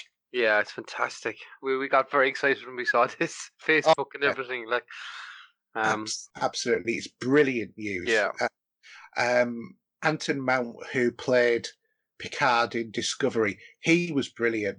yeah, I mean, I I seriously after Discovery, I thought I'm not sure that we'll ever see such a good captain as Lorca was Yeah, because love him or loathe him, he was a really good character, uh, and he was was very good. Yeah, so well by Jason Isaacs. yeah, Uh, you know, you knew that there was sort of twist with him, you know, and that there was, you know, he was a lot different to other ones, but he was like in disguise as yeah. the original as the Mirror Universe Lorca, and it was just, and how he just flipped and everything. It was just, it, it was just, you know, well, classic Oh, Jason great. Acting, really. Um, but and I thought we're never going to see another captain as like that. And I love P- uh, Pike Oh, more. brilliant. I do too. Jason Isaacs. Yeah, I, I would I would put Pike up there like Kirk, Picard, and Pike. I'd put him above um, Janeway and stuff. And it's only been one season, but for me, he just plays the role perfectly. Like Yeah. he really does. yeah, and uh, I really love the one where you know they they get the time crystal, and Yeah. it shows Pike's future. Which is the exact same from the pilot, from the original pilot as well. He Yeah. ends up, yeah, Yeah, it's so well done, oh, so well. brilliant. So that's Um, great. Yeah, more more podcasts for us. I think we'll have to do three or four a week with all the new I- I- the Star Treks. I, I, I think, to be honest, we're going to have to just do a splinter one if they do many more Star Treks and just call it, you know, the pop culture Trek. yeah, the way it's, we're going on at the moment. Um, Yeah. But look, it's all good for us Trekkies, and you know it's great. We had very little for so long, except for the movies, and now we have. I prefer Star Trek on TV anyway. I think that's where it belongs. You know, it's good to have on the big screen. Don't get me wrong, but it's nice having Star Trek on the TV. You know, it's great. Yeah, well, evidently, I, I read something today that uh, reckons that um, Chris Pine and uh, forgot what his name plays Spock, Zachary Zachary, um, yeah, uh, that they've both been confirmed to appear on a. Star Trek movie, but not Star Trek 4. Oh, I thought it was going to be four. Okay. No, not Star Trek 4. Oh, maybe kind of a spin off or a different adventure. That'd be good. Yeah, so that, Interesting. it'd be interesting, Yeah. definitely. Um, so, yeah, so good news if you're a Star Trek fan, which obviously Yeah. we are. We are. Uh, um, and if you're not, if you're not, then you will be assimilated. Um, otherwise, a uh, bit of tragic news as well. Max von uh, Sydow, Yeah. who's uh, obviously a very well acclaimed actor, known for The Exorcist, Dune. He was Ming the Merciless on Flash Gordon. Kingdom Sad- Merciless. What a Yeah. character. sadly died at the age of 90. Yeah. Um, he was also Lor San Tekka on Star Wars uh, The Force Awakens as well. Yeah. Uh, he was born in Lund, Sweden. His early career um, starred in what remains one of his most well known films. I must admit, I've never seen it. Uh, playing a game of chess uh, with death as uh, Antonius Block in uh, Ingmar Bergman's The Seventh Seal. Yeah. So, Great actor. He every every no matter how bad, even in Judge Dredd when he was alongside Stallone, every Yeah. movie every movie he, he gave everything. He he was always the, one of the stars. So no matter the, the, the dialogue he had to say or the characters he was playing, he he just elevated him. I always thought watching him, you know, something about him. Yeah, and I, I, he did the opening line in uh, The Force Awakens, isn't That's it? right, yeah. This is a first step to putting things right. Yeah, Um, you know, but Ming the I, I just, I always think of him as uh, Ming the Merciless, or Ah, uh, you know, because. I mean that that is a, such a brilliant movie. I actually And- have it. Um, it was on Sky. It was on Sky. Sky there last week or something. Yeah, So I recorded it. So I have it inside to watch. I'm going to watch it next couple of days. I haven't seen it for years. Yeah, I've I've got the Blu-ray. Oh, I love love it. movie. It's fantastic. The the costumes and everything. You know, it's Oh, the such a colors, so visual and so vibrant. The colors, everything. Yeah, and Brian Blessed with Yeah, five. And uh, yeah, that's now become synonymous with him. yeah. Well, and uh, tell you what, as well, I saw him on stage in Yam last year. Yeah. Oh, he brilliant. Oh, he's was a character. absolutely brilliant. It was like an evening with uh, Brian Blessed, Oh, and my, my wife was like, "Yeah, okay, I'll go and see this, but you know, really."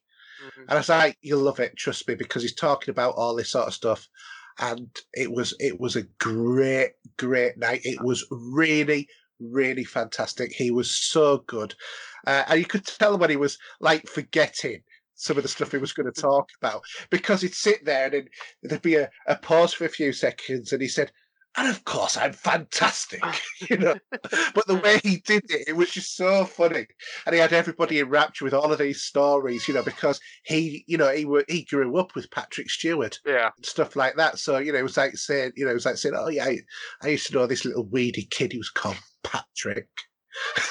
you know, um, you know, not beef stew as he's otherwise known nowadays. is one of his nicknames. Yeah. So yeah, fantastic. Uh, but yeah, such a shame about Max von Sydow. Yeah. Uh, but you know, it happens to us all, doesn't it? Uh, we're all yeah, exactly. Yeah, two things inevitable in life: death and taxes. Death and taxes. Yeah, that's for anyway, sure. Anyway, do you want to do Um, the cinema releases? Yeah, I just have a, one or two little uh, news things I put in there just quickly, if that's okay. Um, in I I seen this online. People are kind of saying because of all the movies and things shutting down that they should maybe release some movies out on demand straight away eh, rather than theater, and do kind of a, a stagnant price release from. And well, apparently it's coming true. NBC Universal are the first crowd to do it, and they're releasing The Invisible Man, which I just spoke about, The Hunt, and Emma on March 20th for a 40 hour rental period with a price of $20 in the US and equivalent prices in international markets.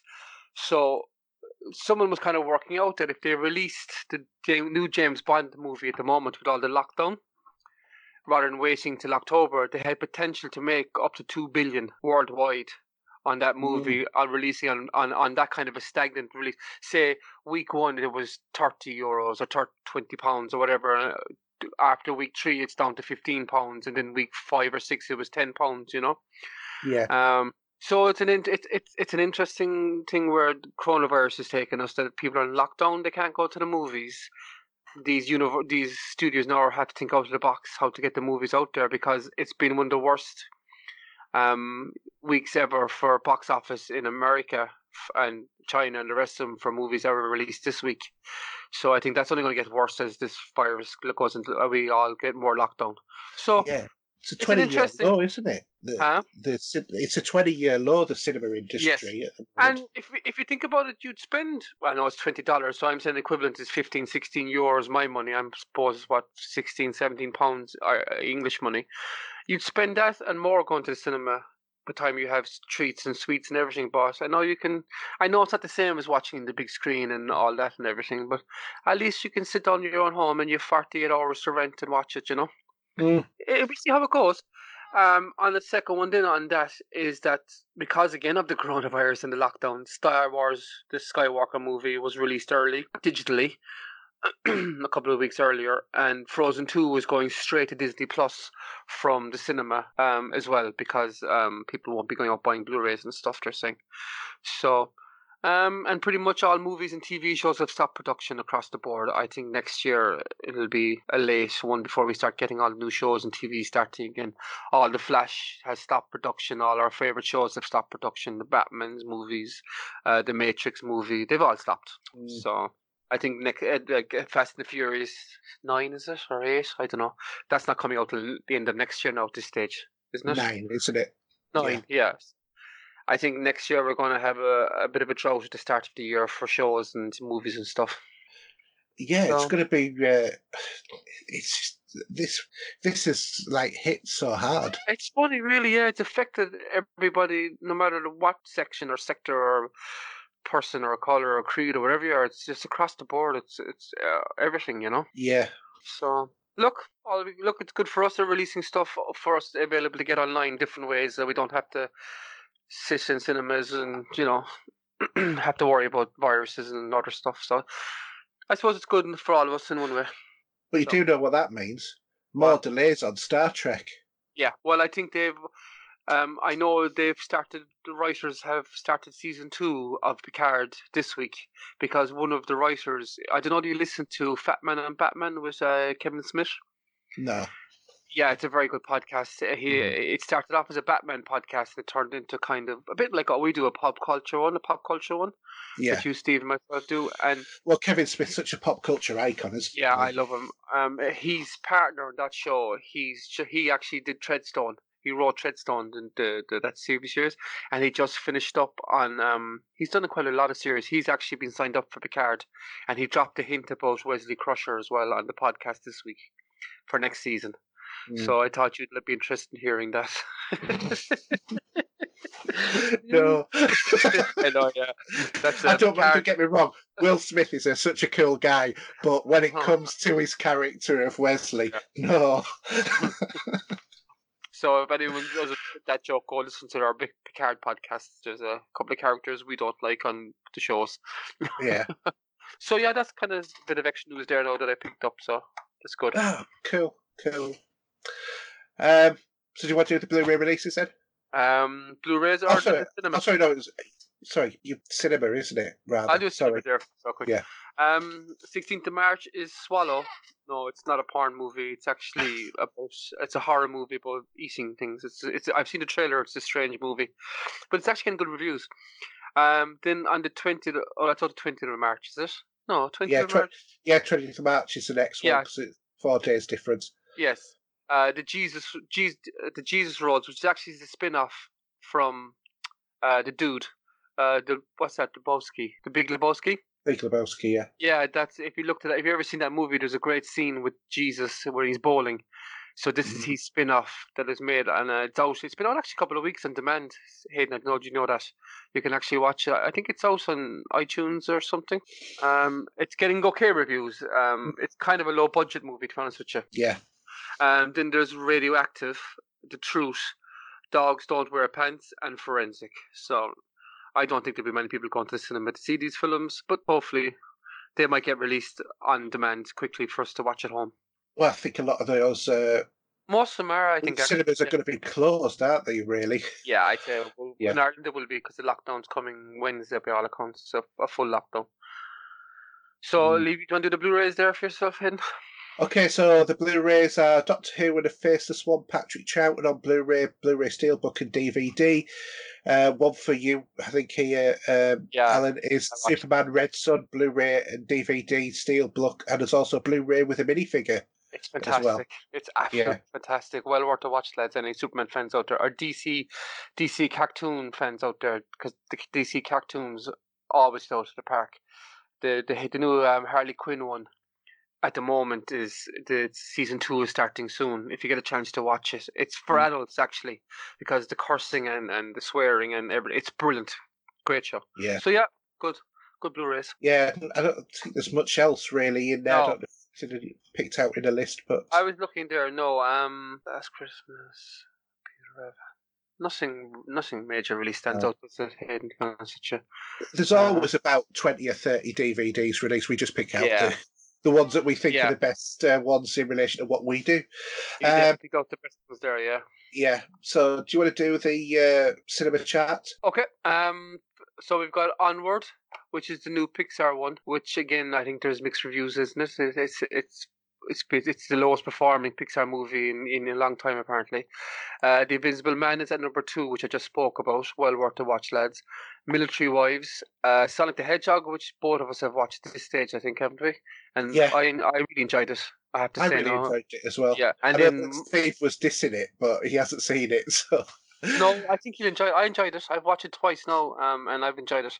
And probably one of my favorite movies over the last, I can't, uh, over a long time. Parasite. This movie is just amazing. It's it's Yeah. definitely a watch. So that's the top five I know there. So that's the, the charts. So if you Uh, want to do the charts there, Hayden. Yep, so Blu-ray DVD charts, we have uh, Gemini Man, which I'm going to talk about later on. Uh, Malef- Maleficent, uh, Mistress of Evil at number four. Number three, we've got Zombieland Double Tap. Number two, we've got Joker. And at number one, we've got Terminator Dark Fate, which I'm also going to talk about. oh, no, I talked about that last week. Last sorry. week, yeah. yeah. Um. So do you want to jump in there to your Gemini? Uh, yeah, okay, so um, yeah, so uh, Gemini Man. So this is basically a story about an over the hill assassin uh, called Henry Brogan, who's played by Will Smith. uh, who basically faces off against a younger clone of himself after he uh, completed his last assassination of a terrorist, uh, which turns out not to actually be a terrorist. Uh, Brogan is to escape from being killed and find out who has uh, sent the clone after him. Uh, so it stars Will Smith, as I said, uh, but it's also got Clive Owen in, who's like the antagonist of the movie. Uh, it's directed by Ang Lee, uh, so you know it's got a good heritage there, as it were.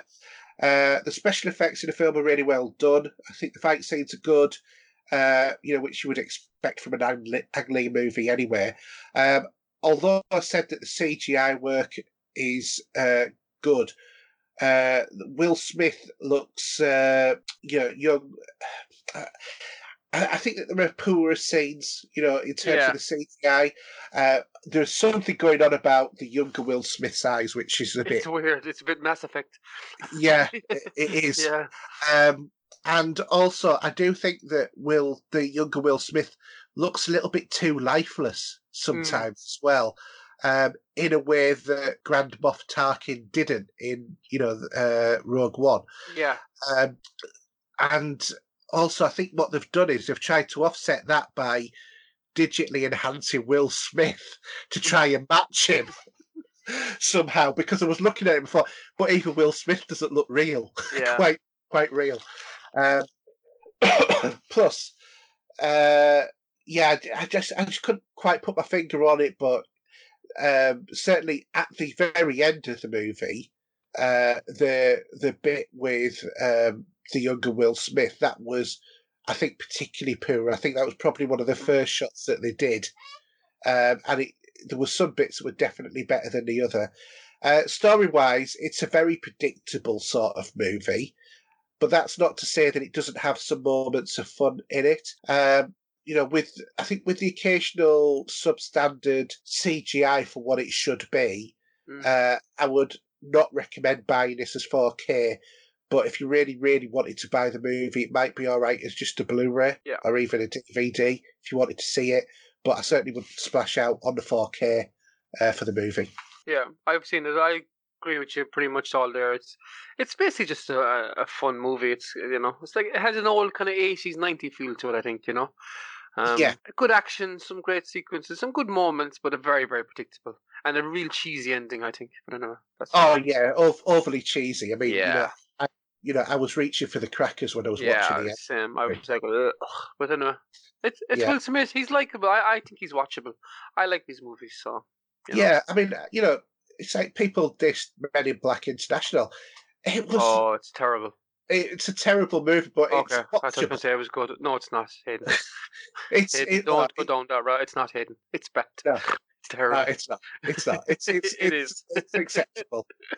Um, so okay, it's more for kids, I think, even though it's not really aimed that much at kids, because um, my son watched it and he absolutely found it fantastic. okay, But you know, I'm sta- I'm staying quiet. Okay.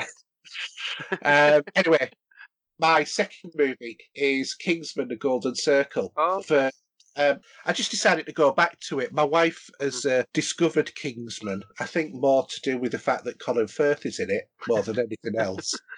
Um, and I sort of like sold this to her, Mm. uh, the, the the Kingsman movies, as in this is, this exemplifies my theory that Colin Firth should have been James Bond I agree with you. Yeah, uh, because he's fantastic. He really is fantastic Yeah. as action. Um, you know, and I don't care what anybody says. He should have been James Bond. yeah. You know, shouldn't have given a chance. I think. Yeah. I think he definitely should have done. I would have much rather have watched Colin Firth than Daniel Craig because I think that the Daniel Craig movies have just they've. He's a great actor. He's a really very- good actor, He's very moody though. but I just no don't, charisma. I don't like him as Bond. Mm, He's not suave. He's not sophisticated. that's what I'm saying. he- yeah, there's no charisma. he- no. It- you know? he's like a gorilla in a tuxedo. Yeah. And- Actually, actually, he's better in the new Heineken ad as Bond than he is in the movies. Did you notice that at all? No. seen the new Heineken ad, to be honest. Oh, haven't you? It's a, it's a complete uh, James Bond rip-off, but he's playing uh, Craig Craig Da- Charles. What's his name? Craig, Daniel Craig. Daniel Craig. Sorry, he's playing himself. Like, but everybody keeps thinking he's James. You should look at it. It's about two or three minutes long. And he actually plays that very well as James Bond. I enjoyed it more than the actual movie. I'll, I'll, I'll look that up. Because Oh yeah, it's good. But um, no, I've, and I think particularly, I think that Spectre was my second worst Bond movie. Mm, Um, yeah. with uh, the only one worse, which was the second James Bond movie, which was From Russia with Love. I Oh, just yeah. did not, I did not rate that. That was they hadn't got the Bond formula there. but to, uh, to me, you know, anyway, we've we've dived, we've digressed into Bond. It's quarter Take it, let, yeah, Let's take it back to Kingsman.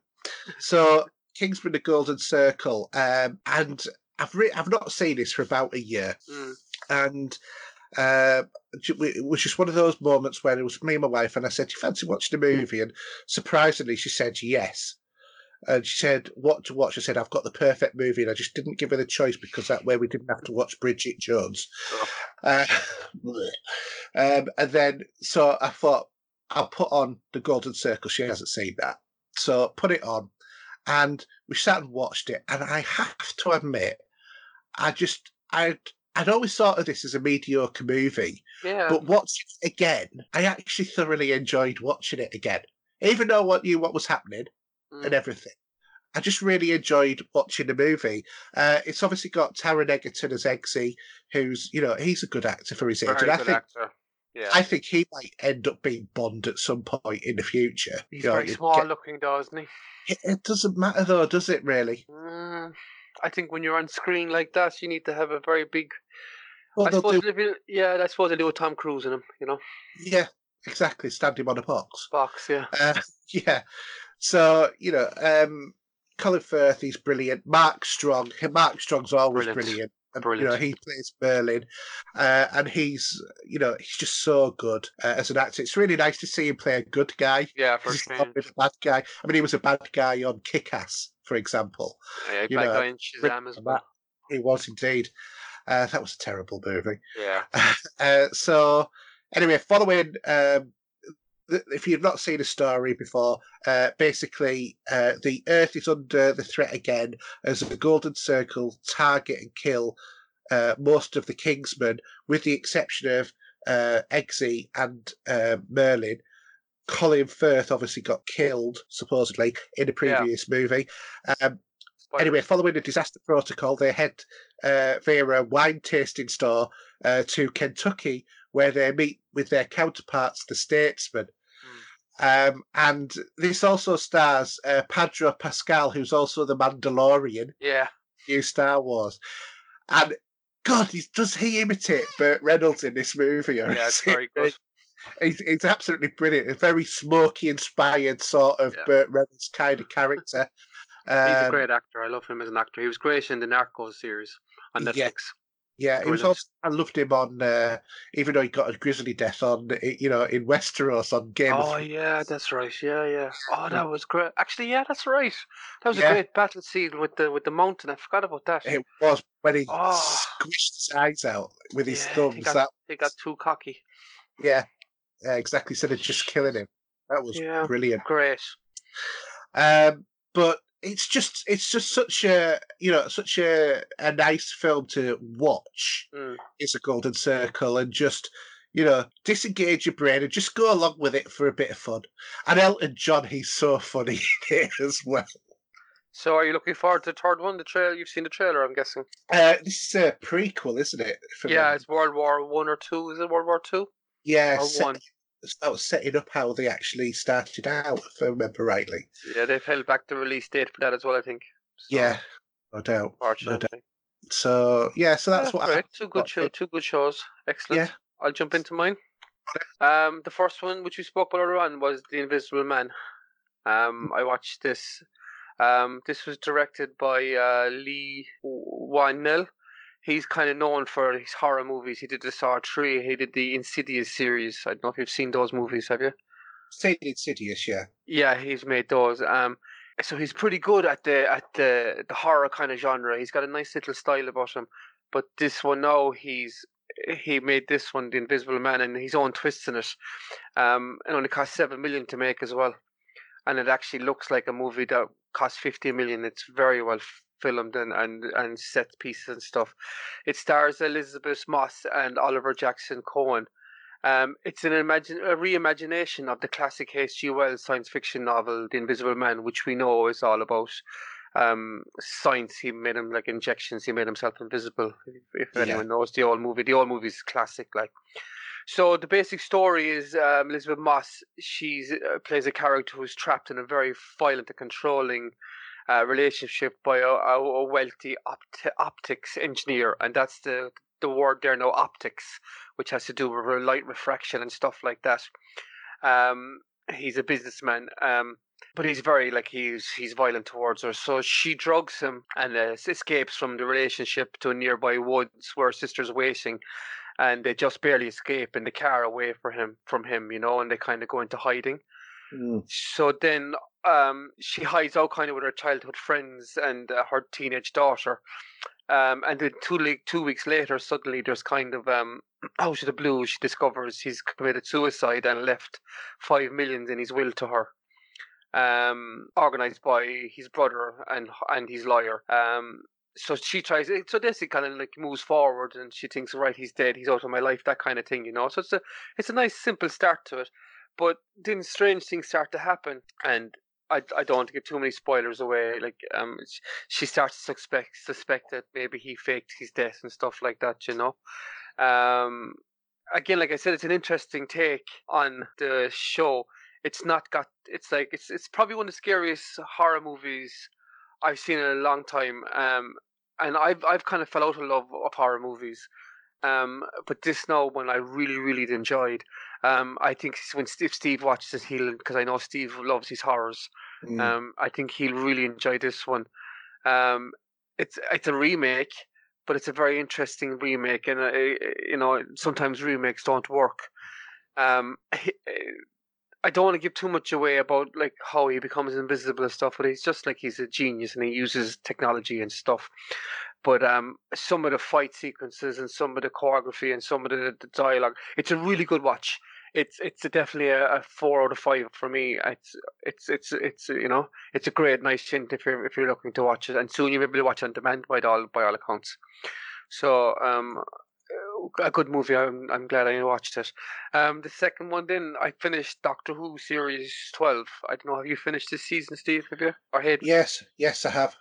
Okay, so we know Jodie Whittaker, her second kind of run as Doctor Who.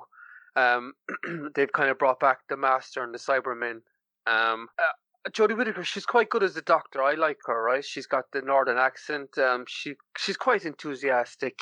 Her energy, she's infectious, and she kind of goes nicely with the this Time Lord Malarkey. You know, she kind of fits in nicely, right? Mm-hmm. But for me, this series was a disaster. It was bad. Um, I think they destroyed the last 50 to 60 years of Doctor Who canon. Um, they just with the ending was just cuckoo. They uh, they've changed the whole how let this how let's say it now.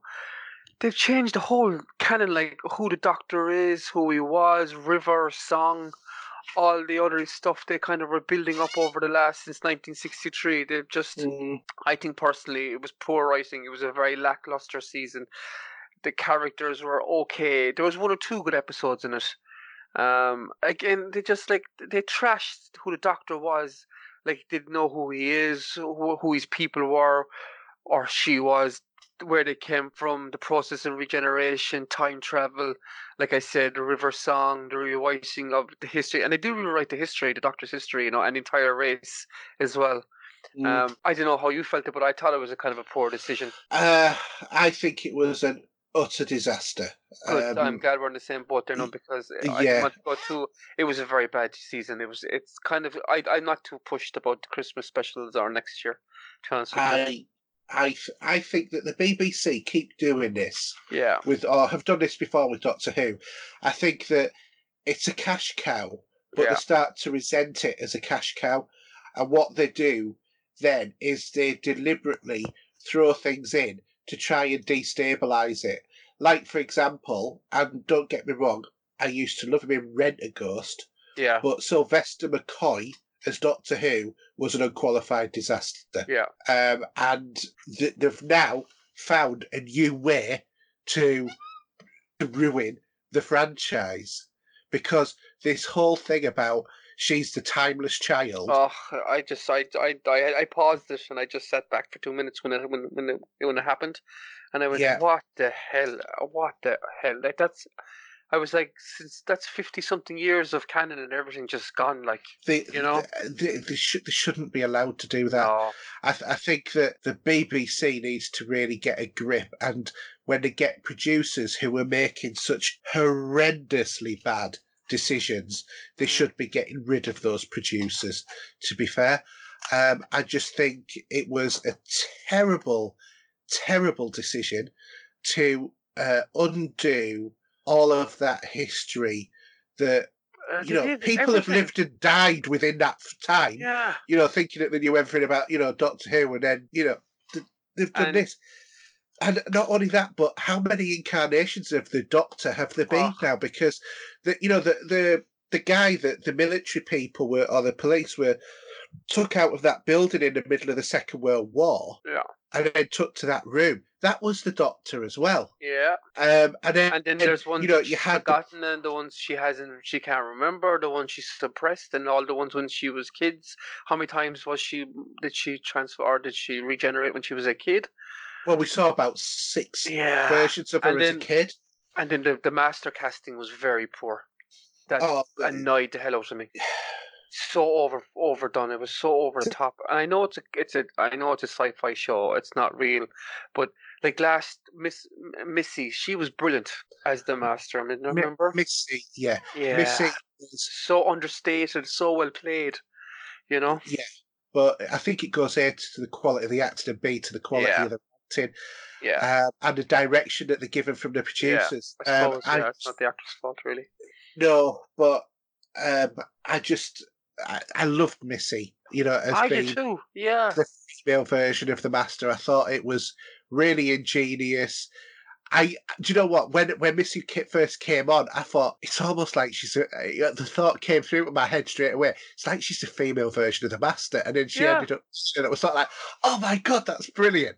Yeah. I Uh, just- I but just think it, it, it's just been so. And I I love Doctor Who. This season is the first one, and and some of last season as well. I was like, ugh. But this season definitely no, and I'm not too pushed to see what happens at Christmas. I, I would know. really much rather that they turn around and say, do you know what? We're sick of producing Doctor Who from now, so we're going to have a couple of years off and we'll Yeah. come back. I'd rather than do that.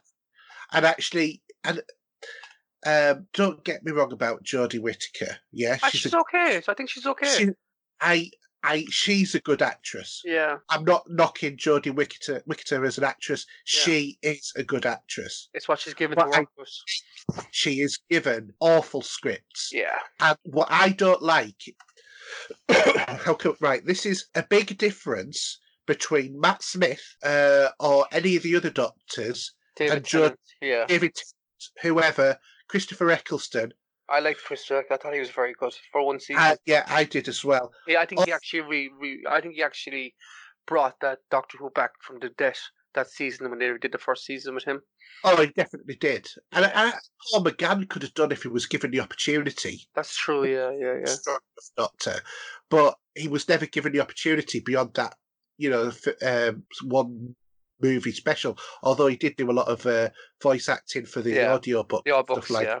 Um, and obviously that little bit for you know the uh, uh, the uh, William Hurt Doctor as well. yeah, you know, yeah, yeah, yeah. Right.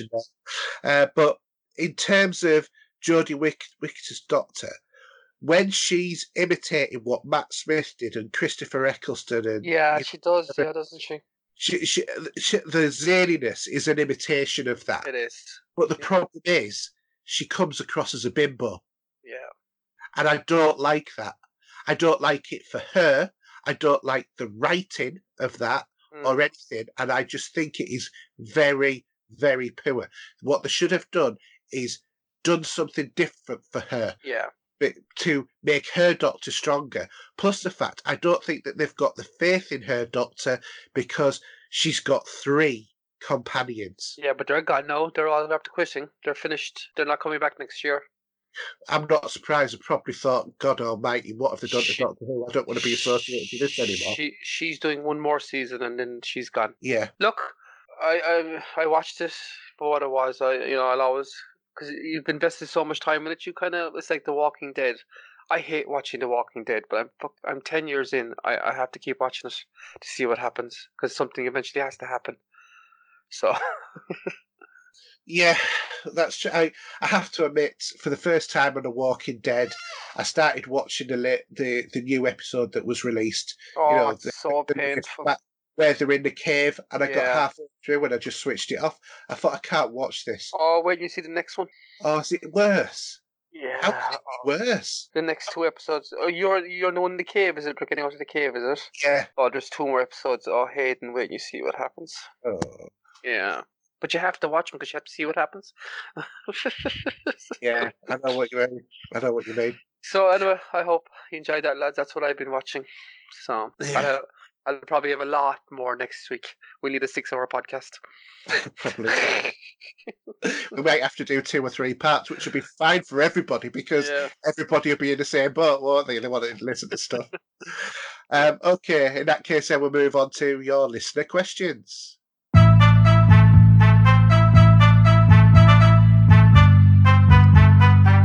So, listener questions, and as always, we've got Mark who kicks us off with What would it take for you to go all digital in all of your media? A coronavirus. yeah, good answer. Um, for all new media, certainly. Um, anything else other than coronavirus? no, I'm I'm pretty much there at the moment. Um, I tend to just buy games now for reselling and stuff, which will be stopping now for a while. Um, but I think because of my my work and lifestyle and everything, I'm very much on the go digital kind of gamer. Really, it's all kind of pick up and play quick stuff. I spend more time on my Switch than I do really on my Xbox or PlayStation. You know, um, because I usually get 10, 15 minutes of work when I'm in the bathroom. Yeah. Um, so that's when I kind of do a quick game or something. Um, yeah. What about yourself? Um, I think for me, in terms of going all digital, I think PC wise, I'm already there. Yeah. Um, in terms of uh, Xbox and PlayStation, I would say I'm probably 70% there uh, on those consoles. I suppose But- this gaming pass and see what PlayStation do with PlayStation Now and stuff. That'll slowly move us all to digital. I think eventually, maybe not next all next generation, but the one after. I think Yeah. by the, by the, it's slowly moving us, even without us knowing it. Maybe we're all kind of slowly being pushed digital. If that Yeah. makes sense, Definitely. you know. Yeah. I think in, in terms of music, I, don't think yeah. uh, it, I'm I'm retrograded. I'm going to vinyl. Yeah, yourself and Steve are big into it. Yeah. Yeah, and I think for my movies, I wouldn't. I, I if it's a movie I want to keep, I am buying that sucker on 4K Mm, that's fair enough. on, on a UHD, you know, uh, Blu-ray. I'm not going to buy it as a digital thing because I don't trust the digital markets, Yeah. um, and also knowing, you know, that you can, you know, I mean, I think probably the example of what has happened with um, Flixster and Yeah. the uh, ultraviolet uh, films that you know you Yeah, used you've lost all them. Yeah. Well, no, I haven't lost them because they've got down. Google yeah. Play. You know, they're, they're on. I've got all of those on Google Play Okay, now, so I'm all right. But you know, there's no guarantee that Google Play are going to honour that if it moves on to something else. Uh, so I would much rather invest my money in an actual physical disc and those things. Everything else you can download and keep a copy of, but your movies you can't. They're Yeah. basically streamed. Um, you know, or if you do download your movies, when you reset your PC, it won't be able to play them anymore because it downloads, you know, like little encryption codes and stuff like that. Yeah. So yeah, that that's what it would do for me. So your second question is: Do you commit more digitally uh, with each generation? Um, I think this one definitely yes, I have more so than than the than the 360 or the PS3. I was I have a huge disc collection. Then I still actually have a massive 360 collection, but this one I went way more digital. So I'm mm. guessing the next one. I think I'll be, I'll be pretty much hundred percent digital. The next one, I'd say, not far I'll- off it. I would say so. I think the problem is though is that the storage media is not Yes. good to it. Yeah, that's Yeah, the that- biggest thing. The download sizes and all that kind of stuff. Yeah, because I can't download all of the digital copies of games that I've got, and I've got like nine terabytes of storage on my machine. Fair. You know, because of like the you know the uh, the 4K patches Yeah. and the DLC and all of those things that go with it. You know, I, I literally can't get all of my games onto a big enough hard drive. Yeah. um, without spending masses of money. Um, but in terms of committing digitally, yeah, I think it's a generational thing. I think Yeah. it gets closer and closer until eventually people think, why would I want a disc? Yeah. But for the time being, I still want the drive there. Yeah, I Although I must admit, I'm looking at my PC, you know, my upgrade path. And it's like, do I actually want a Blu-ray drive on my PC now? I've never. I can't remember. I don't think I've ever opened my disc on my on my PC. You see, I have, and I Oh, okay. still rip music, you know, from a CD. Oh, okay. Okay. Uh, See, I don't. This, I, I'm not a music person. I'm, I'm more audiobooks. yeah, When I, it's, I'm audiobooks and podcasts. I, I like having the spoken word when I'm. Uh, I like that in my ears rather than the singing word. So, um, I'm not a big music fan. Music fan. yeah. Mm, But no, that's good. That's interesting. Mm, Uh, do you want to do Nikki's question? I don't have the question. I tried to reopen it here again, but I don't have them on on. Oh, the, they're not showing on yours. Yeah. yeah, sorry about that. We're having a bit of a problem with OneDrive not syncing. Yeah, it seems to be, isn't it? Yeah. Uh, so uh, Nick Wilson, who also has his own Twitch uh, channel as well, Just Yeah, good I, I watched it a few times. It's pretty good, there. actually. In fairness. Yeah, yeah. So, uh, anyway, uh, Nick said, "Are you surprised that we haven't had any real PS5 or Xbox Series X announcements yet? Last gen they announced that them uh, most of the games in late January, early February. So far, I think Halo Infinite has been confirmed for release date and nothing for PS5. Well, I think we spoke about earlier. I think Xbox are dropping stuff left, right, and center, except for games. Yeah, Like they're not holding nothing back. But PS5 is very shocking. There's nothing. yeah, Usually, you have a leak by now. You'd have something. There's nothing. It's nothing but negative, really, coming from that side of the world. Really, is it? With the with the like, they don't have parts. It's all comes seems to be Yeah. excuses. You're hearing more than than information. If I'm, that's my opinion anyway. I think this coronavirus is going to feed into." Um, Sony just saying uh, we're not going to do it this year. We'll do it next year. I think And I think what they'll then April do is go year. back to the drawing board and come out with a 14 teraflop, yeah, you know, processor to uh, beat the Series X. yeah. Like I said, I I still think the PlayStation's going to outsell the X. I I mean, I, I, any fool can see that, like you know. Um, but it, it'd be nice to have the Xbox out there and get the Game Pass and get their first party games on there and all that kind of stuff, you know. Yeah, and definitely. have and just just to have some new new new technology. You know yourself, sure, we're gamers at the at, at the heart of it. We want new stuff every couple of years. So yeah, I have to admit that I'm, I'm seriously yeah, bothered uh, about the new gen. Uh, you know, as much as I feel like I should be, I'm because 50 50. I'm 50 50. I'm actually, I was 100%, but as the year has gone on this year, I definitely don't have the excitement level that I had with the last two generations. no, and and You I know? A lot of that is as well is to do with the fact that in terms of the games, we've had you know a couple of years where games have been released broken.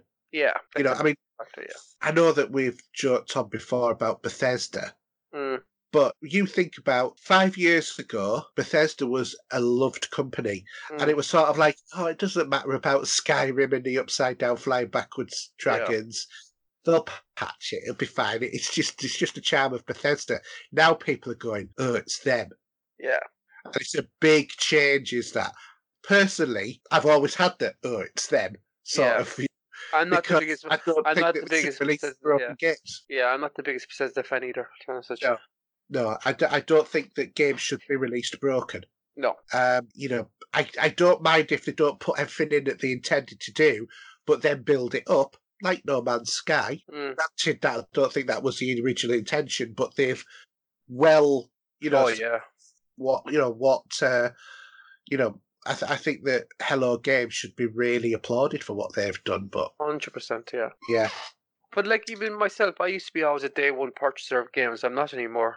But, like I know I'm getting Doom now day one, but that's just because it's something new and shiny again. I think, you know. yeah, But I I'm not a day. I I kind of hang on. Like I'm glad I waited for Days Gone because I got the best version of the game. I think than what came out. You know. Mm, Um. So yeah, interesting. Good question, Nick. yeah. Uh, Craig Cole, he's uh, warning Destiny question.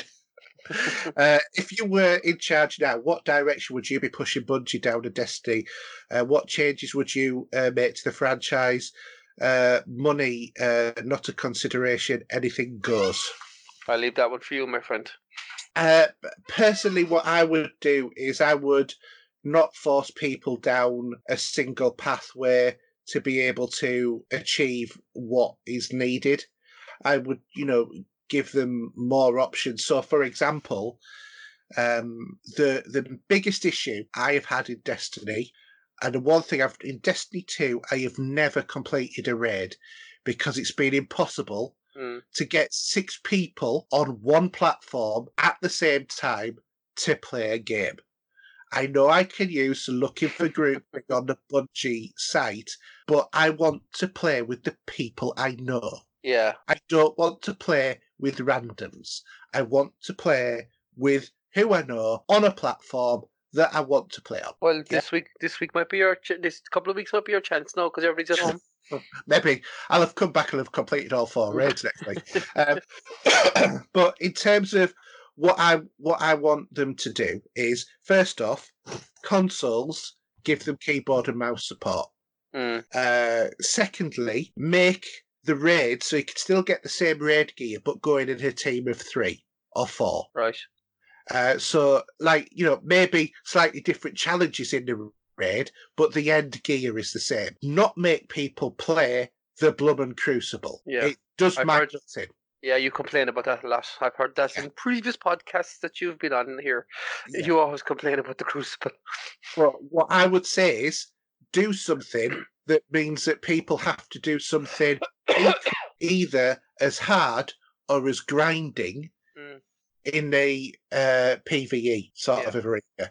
So it gives an equality between the two. I would also stop nerfing hunters and boosting warlocks and titans. We all know that hunters are the best players, but come on, it's ridiculous. That's just a little dig at anybody who's, who's not a hunter. Uh, so that you know that's what I would do, but I would Okay. also make it cross-platform as well, so Yeah. that PC players can play with uh, Okay. you know, uh, Xbox and can play with PlayStation. Get it on the Switch. Let's play it on there as well. It'd be good in Switch, actually. Yeah. I think it would be, yeah. Um, so you know, th- there's lots of things that they could they could do with the game, uh, but I would want more story content from it Yeah. as well. Okay. But my focus on the game is story. You know, you ask other players, they'd want more Crucible, and that's fine. And was also bring back the SLR racing, which was the Sparrow Racing League, the SRL, that was it, Sparrow Racing Mm. League, uh, which I don't know if you remember a few years back. They had, uh, you know, like effectively a season where you uh, raced your Sparrow against other players Yeah. across you know various different planets. That was great fun to do, and you know that sort of Crucible game I wouldn't mind because that was classified as Crucible. Uh, so yeah, there's a few different things. You know, people who like playing Trials of Osiris, let them play Trials of Osiris, but give them you know give people who don't want to play that or can't get the perfect you know nine kills you know uh, win strike Yeah. of you know that game give them another way to get to these special areas by playing different parts of the game in a different way or in a harder level or something like that Yeah. that's how i would do it Oh, that sounds good. Hmm. And more Pokemon. yeah gotta find gotta gotta find all. all of those weapons and all of that sort of stuff Good, good answer. Great question. yeah and also craig uh, he's uh, we're all in the same sort of like pc fire team as well Okay. Uh, good. So uh, Paul Wilson, uh, would it be such a big deal for consumers if both Sony and Microsoft pushed their release dates of their new consoles back to 2021 if they did a limited release that would cause a massive price strike uh, spike in the reseller market? Uh, I think the current gen consoles are still perfectly good for at least another year. Yeah, I agree. I think if they leave it go till next year, there's no one going to be too bothered. To be honest with you, if, if it gives them more time to get Microsoft would have more time maybe to get a couple more games out with it.